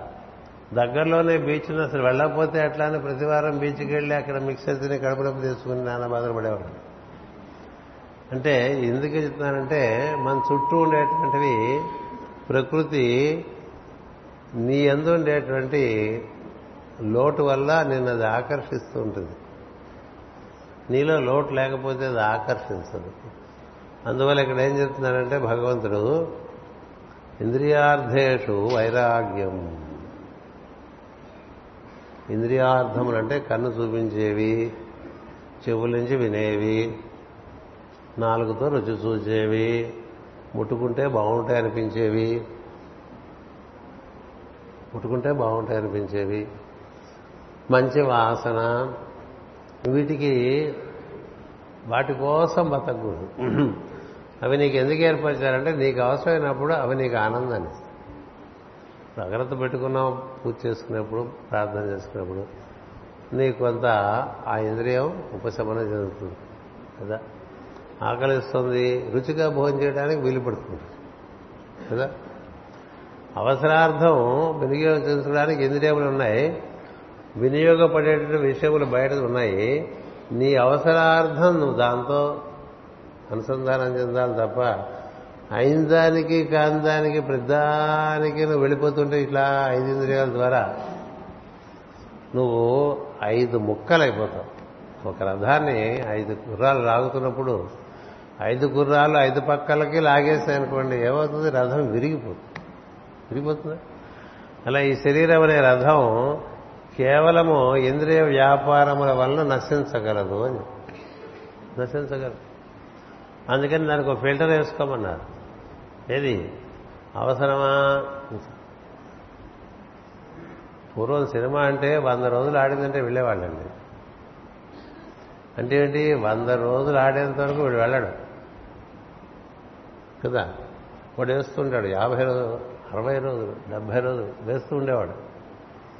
వంద రోజులు ఆడిందంటే ఇక బాగుండే బాగుండే ఉంటుంది చూద్దాం. వంద రోజులు మనం ఎక్కడ ఆగలం దేనికైనా? మా ఊళ్ళో అందరి ఊళ్ళలో లవకుశ మూడు వందల అరవై ఐదు రోజులు ఆడింది. అందులో వెళ్ళకుండా ఉండేవాళ్ళు ఎవరు ఉండేవాళ్ళు కాదు. అది అర్థం ఉంది. ఇలా సినిమా రాగానే అలా వెళ్ళిపోవటం ఇలా హోటల్ రాగానే అలా వెళ్ళిపోవటం ఇలా ఏదో కొత్త పెడితే అలా వెళ్ళిపోవటం ఇవన్నీ బోత్తిగా ఇంద్రియ లోలురు. వాళ్ళందరినీ కిడ్స్ అంటారు ఇన్ఫాంట్స్ అంటారు. చిన్నపిల్లలు మనం బజార్ ఏదైనా షాపు తీసుకెళ్తే నాన్న అది కొనవా నాన్న ఇది కొనవా అన్ని అడిగేస్తారు వాడు కదా? ప్రతి అడిగేస్తాడు వాడు. ఎందుకంటే వాడికి ఎక్సైట్మెంట్ ఉంటుంది చిన్నపిల్లాడు కాబట్టి. అదే ఎక్సైట్మెంట్ ముప్పై ఏళ్ళ తర్వాత కూడా ఉంటే మంచిది మంచిది కదా? మంచిది. అంతటితో ఆపేస్తారు. ఏది? ఇంద్రియార్థేషు వైరాగ్యం. విరాగం ఉండాలి. Unless it is needed you shall not you shall not ఇలా దాని గురించి కూడా చాలా మనకు ఉదంతాలు ఉన్నాయి. ఇది మన గ్రంథాలు? అనహంకారమే వచ అనహంకారం. అహంకారం అంటే విడిపడినటువంటి ప్రజ్ఞ అండి. నేనున్నాను అనిపిస్తుంటుంది. నేనున్నాను అనిపించడం చేతనే నన్ను నేను పొగుడుకోవటం నా గురించి నేను లేనివి చెప్పుకోవటం ఇవన్నీ కూడా ఉంటాయి. నాకు ముందు చెప్పేశారు. ఇక్కడ అనహంకారం అంటే అర్థం ఏంటంటే నువ్వు నిజంగా లేవు. ఇదే చెప్తాడు. ఓ నాలుగు అధ్యాయాలు వెనకాలకెళ్తే రాజవిద్య రాజగృహ్యం అని ఎవ్వరికీ చెప్పండి నీకు నేను చెవులో చెప్తాను రా నువ్వు ఎందుకంటే నీకు శ్రద్ధ ఉంది నీకు అసూయ లేదు అని పొగుడుతాడు కృష్ణుడు. నిజంగా లేదా? యుద్ధంలోనే చూపిస్తాడు శ్రద్ధ లేదని అర్జునుడు. ఇటు వెళ్ళకూడదురా మనం ధర్మరాజుకు దగ్గరగా ఉండి యుద్ధం చేయాలిరా అని కృష్ణుడు చెప్పినా? మనకు అనిపించిందే. వెళ్ళాడుగా? నువ్వు శ్రద్ధ కలిగిన వాడివి నీకు అసూయ లేదు. అసూయ లేదా? కర్ణుడు అంటే సక్సెస్ కర్ణుడికి ఈయన మీద ఈయనకి ఆయన మీద. ఇద్దరికి ఇంకోళ్ళు ఉండకూడదు మనంతటి వాళ్ళు. అలా బుద్ధి మంచిది కదా మనంతటి వాడు ఇంకోటి ఉండకూడదు అనుకోవడం తప్పదు సరే అర్జునుడి గురించి మనకు అలా ప్రస్తావ ప్రస్తుతమైన విషయం కాదు. నీకు అసూయ లేదు నీకు శ్రద్ధ ఉన్నది కాబట్టి నీకు రహస్యం చెప్తాను రా అని చెవులో ఏం చెప్తానంటే నువ్వు లేవు నేనే ఉన్నాను అంటాడు నువ్వు లేవురా? నేనే ఉన్నాను. సత్యం ఏంటంటే ఉన్నది ఒకటే ఈశ్వరుడు. అతని యొక్క ప్రతిబింబంగా మనం ఉంటాం. అందుకని మరి ఉన్నాం కాని అనిపిస్తే తప్ప ఇందాక పొద్దున మనకి సోదరి సుజాత గారు చెప్పారు నేనున్నామని అనుకుంటే కానీ పనులు చేయలేవని కదా? పనిచేసేప్పుడు నేనున్నాను అనుకునే కదా పని చేస్తాము. దానికి విరుగుడు ఏం చెప్పాడంటే భగవంతుడు అనహంకార ఏమిటి అనహంకారం అంటే నేనున్నాను మాత్రం అనుకోకుండా అతడే నేనుగా ఉన్నాను. అతడే నేనుగా ఉన్నాను. అతడే నేనుగా ఉన్నాను. ఇది నీ ఎందు బాగా అట్లా ఎన్గ్రేవ్ అయిపోవాలండి.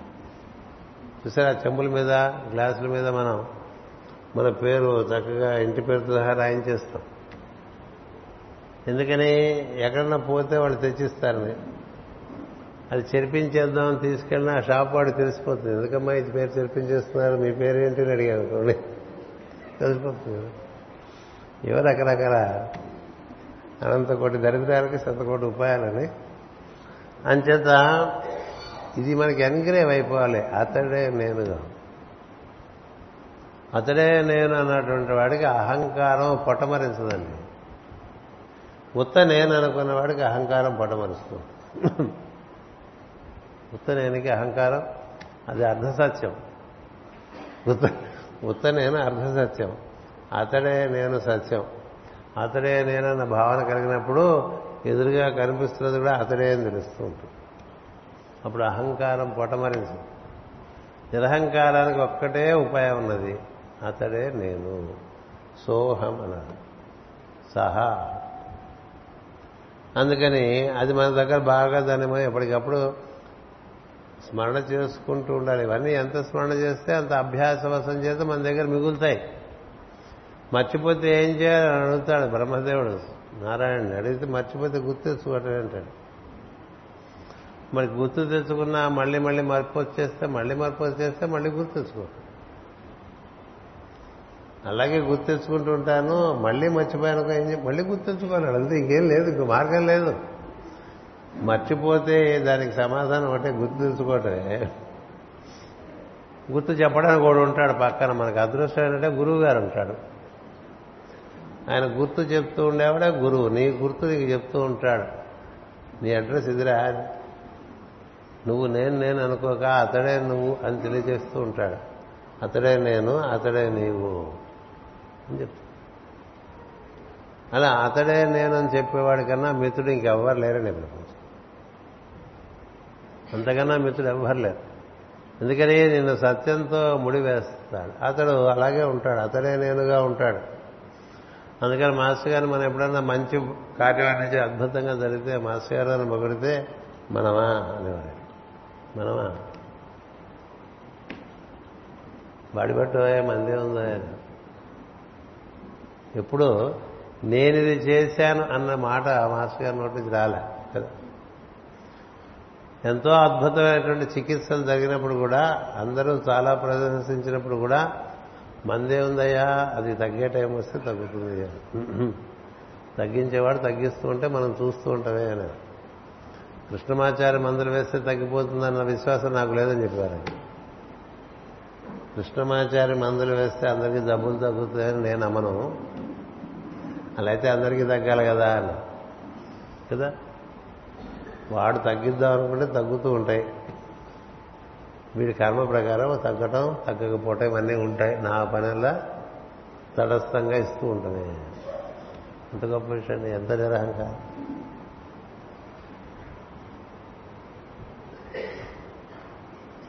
యూరప్లో ఫస్ట్ టైం నేను మాస్టర్ గారు వారితో నేను వెళ్ళినప్పుడు ల్యాండ్ అవుతున్నప్పుడు ల్యాండ్ అవుతున్నామా అని అడిగారు. అంటే నేను అలా చూశాను ఆయన నవ్వుతూ. నేను ఆయనతో ఎప్పుడు వెంటనే మాట్లాడేసేవాడిని కదా. ఎందుకంటే ఆయన ఏ దృష్టిలోంచి అడుగుతున్నారో మాకు తెలియదు కదా. తెలియదు కదా. ఇలా చూసి నవ్వాను. నవ్వితే మాస్టర్ గారు నన్ను చేరుస్తున్నారు అనుకుంటున్నారు మాస్టర్ గారు మన చేరుస్తున్నారని గుర్తుపెట్టుకో. నువ్వు నేను వచ్చినట్టు కాదు ఇక్కడ. ఎప్పుడు అలా ఉండేది ఆయనతో పని? ఆయనతో వెళ్తుంటే ఆయనతో పాటు ఆయన నేను మనము మాస్టర్ గారు ఆయన మాస్టర్ గారు అనేవారు. అలా మనం కూడా అది సత్యంలో నిలబడటం అంటే ఎలా ఉంటుంది. అందుకని నిరహంకారి కనబట్టానికి ప్రపంచానికి లోకానికి ఆయన అహంకారం వల్ల కనిపించినా ఆయన మహా నిరహంకారం అని చేత ఆత్మనిగ్రహ కదా అనహంకార ఏవచ జన్మ మృత్యు జరా వ్యాధి దుఃఖ దోషానుదర్శనం. అంత మంచి విషయం అండి. ఇప్పుడు సమయం కొంచెం నెమ్మదిగా వెళ్తే బాగుంటుంది కాసేపు కదా. మంచి విషయాలు మరి అన్నీ చెప్పుకోవాలి కదా. జన్మ మృత్యు జరా వ్యాధి అంటే మీకు తెలుసు కదా. అదృష్టం కొద్దీ చాలా సంస్కృత పదాలే తెలుగులో కూడా ఉన్నాయి. జన్మ అంటే మనకు తెలుసు. మృత్యు అంటే మనకు తెలుసు. మనకు తెలుసు చూసాం మన మృత్యు కాదు. మన జన్మ మనం చూడలేదు. ఎవడో పుట్టం చూసాం ఎవడో చచ్చిపోవడం చూసాం జర అంటే వృద్ధాప్యం ముసలితనం వ్యాధి రోగాలు రావటం. ఇదొకటి మనకు తెలుసు. ఇది రోగాలు రావటం. ముసలివాడిని అయిపోయిన అనిపించకే ఇంకా ముసలిగా ఉండదు. మన మన మనసుకు ముసలితనం లేదు కాబట్టి వీడు ఏదో చేసేద్దాం అనుకుంటాడు. అది తీర మొదలు పెడితే తెలుస్తుంది ఓహో మనకి శరీరం ముసలిదైపోయింది. ముసలిదైపోయిందని అంచేత జన్మ మృత్యు జరా వ్యాధి దుఃఖ దోషాలు ఇవి దోషాలు. ఇవి ఏంటి శరీరానికి కూడా దోషాలు ఇది అది పుడుతుంది. అది చచ్చిపోతుంది. దానికి ముసల్దనం వస్తుంది. దానికి వ్యాధులు వస్తాయి. దాన్ని అనుదర్శనం చూస్తూ ఉండమన్నారు ఎవరికి? పక్కవాడికి వస్తే కాదు. మనకు వస్తే చూస్తుండమన్నాడు మనకు వచ్చినప్పుడు వాటిని మనం చూస్తే ఏం జరుగుతుంది తెలుసా? వాటి నుంచి మనం విడిగా ఉంటాం. చూసేవాడిగా. చూచేవాడిగా చూడబడేదాన్ని చూస్తూ ఉంటే నువ్వు అందులో కూర్చుంటే వ్యాధిలో నీకు బాగా నీ బలమే వ్యాధి పుచ్చుకుని జలగలే అది పెరిగిపోతూ ఉంటుంది. అందుకని ఎవరికైనా అస్వస్థత కలిగినప్పుడు వాడిని ఉల్లాసపరచాలి తప్ప అమ్మా ఇది కష్టం అండి అని చెప్పామనుకోండి వాడు కొంచెం ఇక్కడ కూడా నిపురాట మొదలు పెడుతుంది కదా అబ్బాయి ఇది ఏం లేదండి ఇది హిందీ ఉందండి అని అందుకని దర్శనం చేయాలి నీలో నువ్వు పుట్టడం. ఒకసారి ఊహించు ఎట్లా పుట్టిడు ఉంటావా ఇంత వాళ్ళు చెప్పింటారుగా ఏ గదిలో పుట్టావో ఎవరికి పుట్టావో. ఊహించు. ఊహిస్తే కొన్ని సత్యాలు తెలుస్తుంది అనుదర్శనం ఉన్నారు అనుదిన అనుదర్శనం నిత్యం అదొక అదొక అభ్యాసంగా చూస్తున్నాను మీకు రాజమండ్రిలో పుట్టినరోజు జరిగినప్పుడు పుట్టబోయే ముందు ఏం జరిగిందో మీకు సరదాగా ఒక మాట ఒక పది పది వాక్యాలు చెప్పా. గుర్తున్న వాళ్ళకి గుర్తుంది. దర్శనం చేయాలి. పుట్టడం దర్శనం చేయడం చూడు వీలుంటుందేమో అని. మృత్యు దర్శనం చేయి. ఆ రెండు ఒకటి అయిపోయింది ఒకటి రాబోయేది. ఈ మధ్యలో ఏముంది? ముసల్తనం. కదా? అది ఎలా వస్తుందో దర్శనం చేస్తూ ఉండు. వ్యాధి. వ్యాధిని దర్శనం చేస్తూ ఉంటే వ్యాధికి నీ యొక్క బలం అందక అది పెరగదండి. ఎందుకని ఎక్కడి నుంచి వస్తుంది? దానికి శక్తి ఎనర్జీ నీ నుంచే. నాకు గుండెపోటు కదా నాకు రక్తపోటు కదా నాకు షుగర్ కదా నాకు బీపీ కదా నాకు ఇది కదా నాకు అది కదా అనుకుంటే అన్నీ వచ్చేస్తాయి. అవి పెరుగుతూ ఉంటాయి. బా థ్యాంక్స్ గురు అని చెప్తుంటాయి లోపల నుంచి we are very thankful to you ఎందుకంటే నువ్వు నాకు అనుకుంటున్నావు కదా నీకు అనుకోవటం వల్ల ఏమవుతుందంటే నీకుండేటువంటి శక్తి అది క్రమంగా జబ్బులు పుచ్చుకొని అవి పెరుగుతూ వస్తుంది. అందుకని జబ్బులు మనకు వచ్చినా అనుకోకూడదు ముందు అసలు జబ్బు శరీరానికి వచ్చింది? ఒకటి. శరీరానికి జబ్బు వచ్చింది అనుకున్న దానికని నాకు జబ్బు వచ్చిందన్న దానికి చాలా తేడా ఉంది మన ప్రజ్ఞలో ఉండేటువంటి పటుత్వం స్థిరత్వం. అందుకని మనకే జబ్బు వచ్చిందనుకునేవాడు చాలా భయపడిపోతుంటాడు అన్ని విషయాలకి భయం ప్రతి భయం. ప్రతి చిన్న విషయానికి భయమే. ఎందుకని? నా అంతటి వాడికి రావటం ఏమిటి? ఇలా వచ్చేస్తుంటుంది. ఏం నీకెందుకు రాకూడదు? ఎవరికైనా రావచ్చు కదా. అందుచేత దీన్ని అనుదర్శనం చేయమన్నాడండి. ఈరోజు వాటన్నిటితో మాట్లాడుకోవచ్చు. పొద్దునే లేచి ఒకసారి నీ బీపీ ఎలా ఉంది? అనుకోకూడదు. నీ శరీరంలో బీపీ ఎలా ఉంది? నీ శరీరంలో పంచదార ఎలా ఉంది? నీ శరీరంలో గుండె ఎలా కొట్టుకుంటుంది? ఇలా నిన్ను వేరుగా విడదీసుకుని నీ శరీరాన్ని చూడటం అనేది పెద్ద జ్ఞానం. అని నాకు వచ్చినాయి నాకు వచ్చినాయి అనుకోకూడదు. శరీరానికి శరీరానికి వచ్చినాయి. అందుకని వ్యాధి అయినా శరీరానికి వచ్చిందనుకున్నవాడు వ్యాధి వల్ల శరీరం కృషిస్తున్నా వీడు కృషించడు. వ్యాధి వల్ల శరీరం కృషిస్తున్నా వీడు కృషించడు. లేకపోతే వ్యాధితో పాటు వీడు కృషించి నశించిపోతాడు. కదా? మనం చెప్తుంటా కదా కృంగి కృషించి నశించి అంటూ ఉంటాను అందుకని ముందు అసలు కుంగు వస్తుంది జబ్బు వచ్చిందనగానే కుంగు వచ్చేస్తుంది. కుంగిపోతాడు.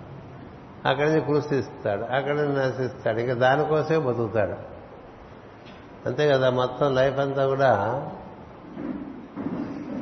డిసీజ్ ఓరియంటెడ్గా జీవిస్తూ ఉంటాడు దీనికి జబ్బు వచ్చింది అంటే మనకి బయలుదేరి వెళ్తున్నప్పుడు బండికి ట్రబుల్ వచ్చిందనుకోండి కొంచెం ఓ ఇది ట్రబుల్ వచ్చింది జాగ్రత్తగా మనం తొందరగా గమ్యం చేరిపోవాలనుకోవాలి అంతే కదా? దాంట్లో బ్రేక్ డౌన్ అయిన దానికన్నా దాని ట్రబుల్ మన ప్రయాణం ఆపకుండా ఏ మెకానిక్ షాప్ వరకు వెళ్ళగలిగామనుకోండి కదా? అక్కడ వాడు చూసుకుంటాడు మళ్ళీ దాన్ని రిపేర్ చేస్తాడు మళ్ళీ మొదలు పెట్టాడు లేదు బ్రేక్ డౌన్ అయితే ఏం చేస్తా? అందులోంచి బయటకు వచ్చి ఇంకోటి ఏదో పట్టుకు వెళ్ళిపోతాం ఇలాంటి జ్ఞానం అవసరం. అందుకని జన్మ మృత్యు జరా వ్యాధి దుఃఖ దోష అనుదర్శనం. అది నువ్వు వైపోక నీ జబ్బు నువ్వు వైపోక నీకు జబ్బు వస్తే దాన్ని చూస్తూ దానికి అప్పుడు ఏం చేయాలో చేస్తూ ఉండు. అంతకన్నా దానికి ఇంపార్టెన్స్ ఇవ్వక. కుక్క అరిస్తే రెండు బిస్కెట్లు వేస్తావు. ఇంక దాని గురించి మన కుక్కతోనే కూర్చుంటే అవుతుంది అయిపోయింది కదా దానికి వేస్తే దానికి బిస్కెట్లు వేసావు. కుక్కకి బిస్కెట్లు వేసినట్టే మనం ట్యాబ్లెట్లు వేసుకోవటం. కదా? ఓ రెండు బారేసేవారు లోపల అది చూసుకుంటూ ఉంటుంది షుగర్ని. ఇంకో రెండు పడేస్తే బీపీని చూసుకుంటూ ఉంటుంది. ఇంకో రెండు పడేస్తే గుండెకాయని చూసుకుంటూ ఉంటే ఆ జబ్బులు. ఏ జబ్బులు ఉంటే ఆ జబ్బులకు ఉన్నాయి కదండి బిస్కెట్లు? అవే ట్యాబ్లెట్లు అవి వేసాయి అయిపోయిందా? వాడు చెప్పినట్టు వేసావు. ఓకే నీ చేసుకో. అలా ఉండు. వాటి చుట్టూ నువ్వు తిరక్క. నీ పని నువ్వు చేసేసుకుంటూ ఉండవు నీ పని అయిన తరగా అవి ఆగుతాయి. అందుకనే మహాత్ములకి పనులు అయిన జబ్బులన్నీ ఆగుతాయి. ఏ జబ్బు మీద పడిపోయి పని ఆపేది. వీడు చేస్తున్న పని ఆగకుండా వీడు పనులన్నీ అయిపోయిన తర్వాత వాళ్ళు ఆ పక్కనుండి చూస్తుంటే ఒరవరే మన నాటి వాడిని కూడా పెట్టుకుని వీడు ఇలా పని చేసుకుంటున్నాడు రా చాలా బాగుంది వీడికి పరిస్థితి. వీడిని చూసి మిగతా వాళ్ళు కూడా నేర్చుకుంటే బాగున్నట్టుగా ఉంటుంది. మీద పడవు. ఎవడికి మీద పడతాయి? అవి మీద వేసుకుంటే ప్రతించి మనం మీద వేసేసుకున్నాం అనుకోండి. ఇప్పుడు దానికి ఎక్కడికి వెళ్ళాలని ఇవే చెప్తుంటాం కదా? నాకు బైపాస్ అయింది కదండి నేను ఎక్కడికి రాగలండి అంటే ఏం చేయగలం నాకు షుగర్ కదండి నేను వేళకి మందులు వేసుకోవాలి. ఇట్లాంటివి తినాలి ఇట్లాంటివి తినకూడదు ఇలా పెట్టుకుని. అదంతా అజ్ఞానం. భగవద్గీత ప్రకారం లేక జ్ఞానం ప్రకారం. దర్శిస్తూ ఉండు దీనికి ధీరత్వం కావాలి. స్థైర్యం కావాలి. పెద్దానికి భయం. పెద్దానికి భయం. మళ్ళీ మనం దశాబ్దాల తరబడి ఇలా చేస్తున్నాం అనుకుంటూ ఉంటాం సాధన. లేదు సాధన. అసక్తి అనభిష్వ అనభిష్వజ్ఞ పుత్రధార గృహాదిషు అన్నాడు ఇంకోటి మామూలుగా మనకి ఏముంటాయి మన చుట్టూ మనం ఏర్పరచుకున్నదే ఉంటాయి. ప్రతివాడికి తన జీవిత భాగస్వామి. సంతానం ఇల్లు వాకిలి డబ్బు దస్కం అంటూ ఉంటాం కదా. డబ్బు దశగా అంటూ ఉంటారు. ఇల్లు వాకిలే అంటూ ఉంటారు. దారా పుత్రుడు అంటూ ఉంటారు. రాసినాడు మగవాడు కాబట్టి దారా పుత్రులను రాశారు. కదా? న్యాయమేనా? దారాపుత్రులను రాయకూడదు. భాగస్వామి. ఆవిడికి నువ్వు అంతే.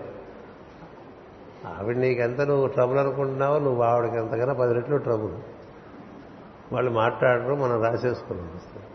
అందుకనే దేవుణ్ణి మగవాడిగా రాసేసుకున్నాం మనం పుస్తకాలు. వేద పరిజ్ఞానంలో దేవుణ్ణి పురుషుడిగా చూపించలేదు స్త్రీగాను చూపించలేదు. ఇప్పుడు ప్రతివాడు భార్యా బిడ్డలు అంటూ ఉంటాడు. భార్యా బిడ్డలు ఏంటి భర్త బిడ్డలు అంటే వాళ్ళు ఎక్కువ బుక్కులు రాయలేదు రాస్తే అది చేసేవాళ్ళు. నేనే స్త్రీగా పుట్టింటే అలా ఖచ్చితంగా రాసేవాడు ఖచ్చితంగా ఏ నువ్వే తక్కువ? I not as much a trouble as lady is to a man every man can be as much a trouble to his lady as the lady is to man depends కాకపోవచ్చు కూడా. వీరందరి ఎందు మనకి కర్తవ్యం ఉన్నది అని గుర్తించడం ముఖ్యం. వీరందరి ఎందు మనకి కర్తవ్యం ఉన్నదని గుర్తించాలి. ఎవరి ఎందు? పిల్లల ఎందు కర్తవ్యము. జీవిత భాగస్వామి ఎందు కర్తవ్యము. ఈ రోజుల్లో ఇంట్లో పెద్దవాళ్ళు ఉంటారా అండి అని అడుగుతున్నారు పెళ్ళి చేసుకునే ఆడవాళ్ళు. ఉంటే మేము చేసుకోండి మిమ్మల్ని అంటున్నారు కదా? ఇంట్లో పెద్దవాళ్ళు అంటే వాళ్ళ ఎందుకు కర్తవ్యం అన్ని కర్తవ్యాలు ఉంటాయి. కర్తవ్యం వరకు నిర్వర్తించి పూసుకోదు ఇంకంతగా అంటున్నాడు కృష్ణుడు కూడా. పూసుకుంటే ఏమవుతుందంటే వాళ్ళు కనబడకపోతే నీకు బాధ వచ్చేస్తుంది. అంతేగా? మన పిల్లలు పెద్దవాళ్ళు అయ్యి వాళ్ళు బాగా చదువుకోవాలి బాగా చదువుకోవాలి. వాళ్ళు అమెరికా వెళ్ళాలి అనుకుంటాం కదండి మనం. వాళ్ళు అమెరికా వెళ్ళంగానే ఏడవటం మొదలు పెడతాం అదేటమ్మా నువ్వే కదా అమెరికా వెళ్ళమని ఇంత ఎన్నేళ్ళు ప్రోత్సహించావు ఇప్పుడు అమెరికా వెళ్తే ఏడుస్తున్నావు కదా? అమెరికా వెళ్తే ఆడటం ఏంటి? వాడితో నువ్వు బాగా పూసుకోవడం వల్ల వాడు అమెరికా వెళ్తాడని నీకు తెలుసుగా? వెళ్ళాలని నువ్వు కోరుకున్నావుగా? ఇప్పుడు అమెరికా వెళ్ళిపోయాడంటే ఎట్లా? చాలామంది ముసలి వాళ్ళు కనిపిస్తుంటారు పిల్లలందరూ అమెరికా అండి ఇలా. నువ్వే పంపించావు కదా. నువ్వే చదివించావు నువ్వే ప్రోత్సహించావు వాళ్ళు వెళ్ళిపోయారు. ఇప్పుడు ఏంటో కదా నీకు పూసుకోలేదనుకో అంత బాధ ఉంటుంది పూసుకున్నావు అనుకో బాధ. ఇట్లా భార్య భర్తని భర్త భార్యని ఇద్దరు ఒకరి ఎందు ఒకరికి మిత్రత్వం ఉండాలి తప్ప పుత్రులతోనే అంత మిత్రత్వం ఉండాలి తప్ప ఇంకా అంతకు మించి జిగురు పెంచుకోకూడదు. దాని మమకారం ఉంటారు అందుకని ఇక్కడ శ్రీకృష్ణుడు అంటారంటే వీళ్ళందరూ ఉన్నారే నీ చుట్టూ చేరిన వారు మూడు మంది చేరతారండి ప్రతి వ్యక్తి చుట్టూ. అంటే జీవిత భాగస్వామి సంతానము బంధువులు మిత్రులు ఇంకా ఆస్తి పాస్తులు ఇలాంటివన్నీ చేరతాయి కదా. ఇవన్నీ నువ్వు ఉండగా ఏర్పడిన నీ చుట్టూ ఇవన్నీ. అంతకుముందు లేవుగా. చిన్నపిల్లలుగా ఉన్నప్పుడు మనకేమున్నాయి ఇవి? పెళ్ళయ్యేసరికి పదేళ్ళు అయ్యేసరికి వాళ్ళు ఒకళ్ళు లేకపోతే ఇంకోటి లేని పరిస్థితి ఎందుకు రావాలి? అంతకుముందు పాతికేళ్ళు ఒకళ్ళకొకళ్ళు కలిసి కూడా లేరుగా? ఇంకా ముందుకెళ్ళిన కొద్దీ ఇంకా పెన వేసుకున్నారు అనుకోండి ఎవడో వాడు వెళ్ళిపోతారు ఇద్దరు కదా? వెళ్ళిపోతారు కదా? మీరు ముందెళ్తారా నేను ముందెళ్తారా అని అడుక్కుంటూ ఉంటారు. ఏదో మూడు పిల్లలు కదా? అదే కదా సినిమా కూడా తీశారు వాళ్ళు. మిథునం అని. ఎవరి ముందు వెళ్తే ఏమిటి? అంతకు ముందు కలిసిలేంగా? కదా? పాతికేళ్ళ ముందు కలిసిలేవు. ఓ పాతికేళ్ళ కలిసే కానీ ఎప్పుడు కలిసిందో అనిపిస్తుంది. ఆ తర్వాత విడిపోయావు అనుకో నీ దారి నువ్వు ఆవిడ దారి ఆవిడ పిల్లల దారి పిల్లలది. అందరూ అందరూ చేరి వెళ్ళిపోయేవాళ్ళే అని గుర్తుందనుకోండి ప్రతి వాళ్ళకి. చేరి వెళ్ళిపోయేవాళ్ళే అందరూ కూడా. కాలము అందరినీ కలుపుతూ ఉంటుంది. కాలం అందరినీ తీసుకెళ్ళిపోతూ ఉంటుంది. కదా? ప్రతివాడు ఒకడుగానే మొదలు పెడతాడండి.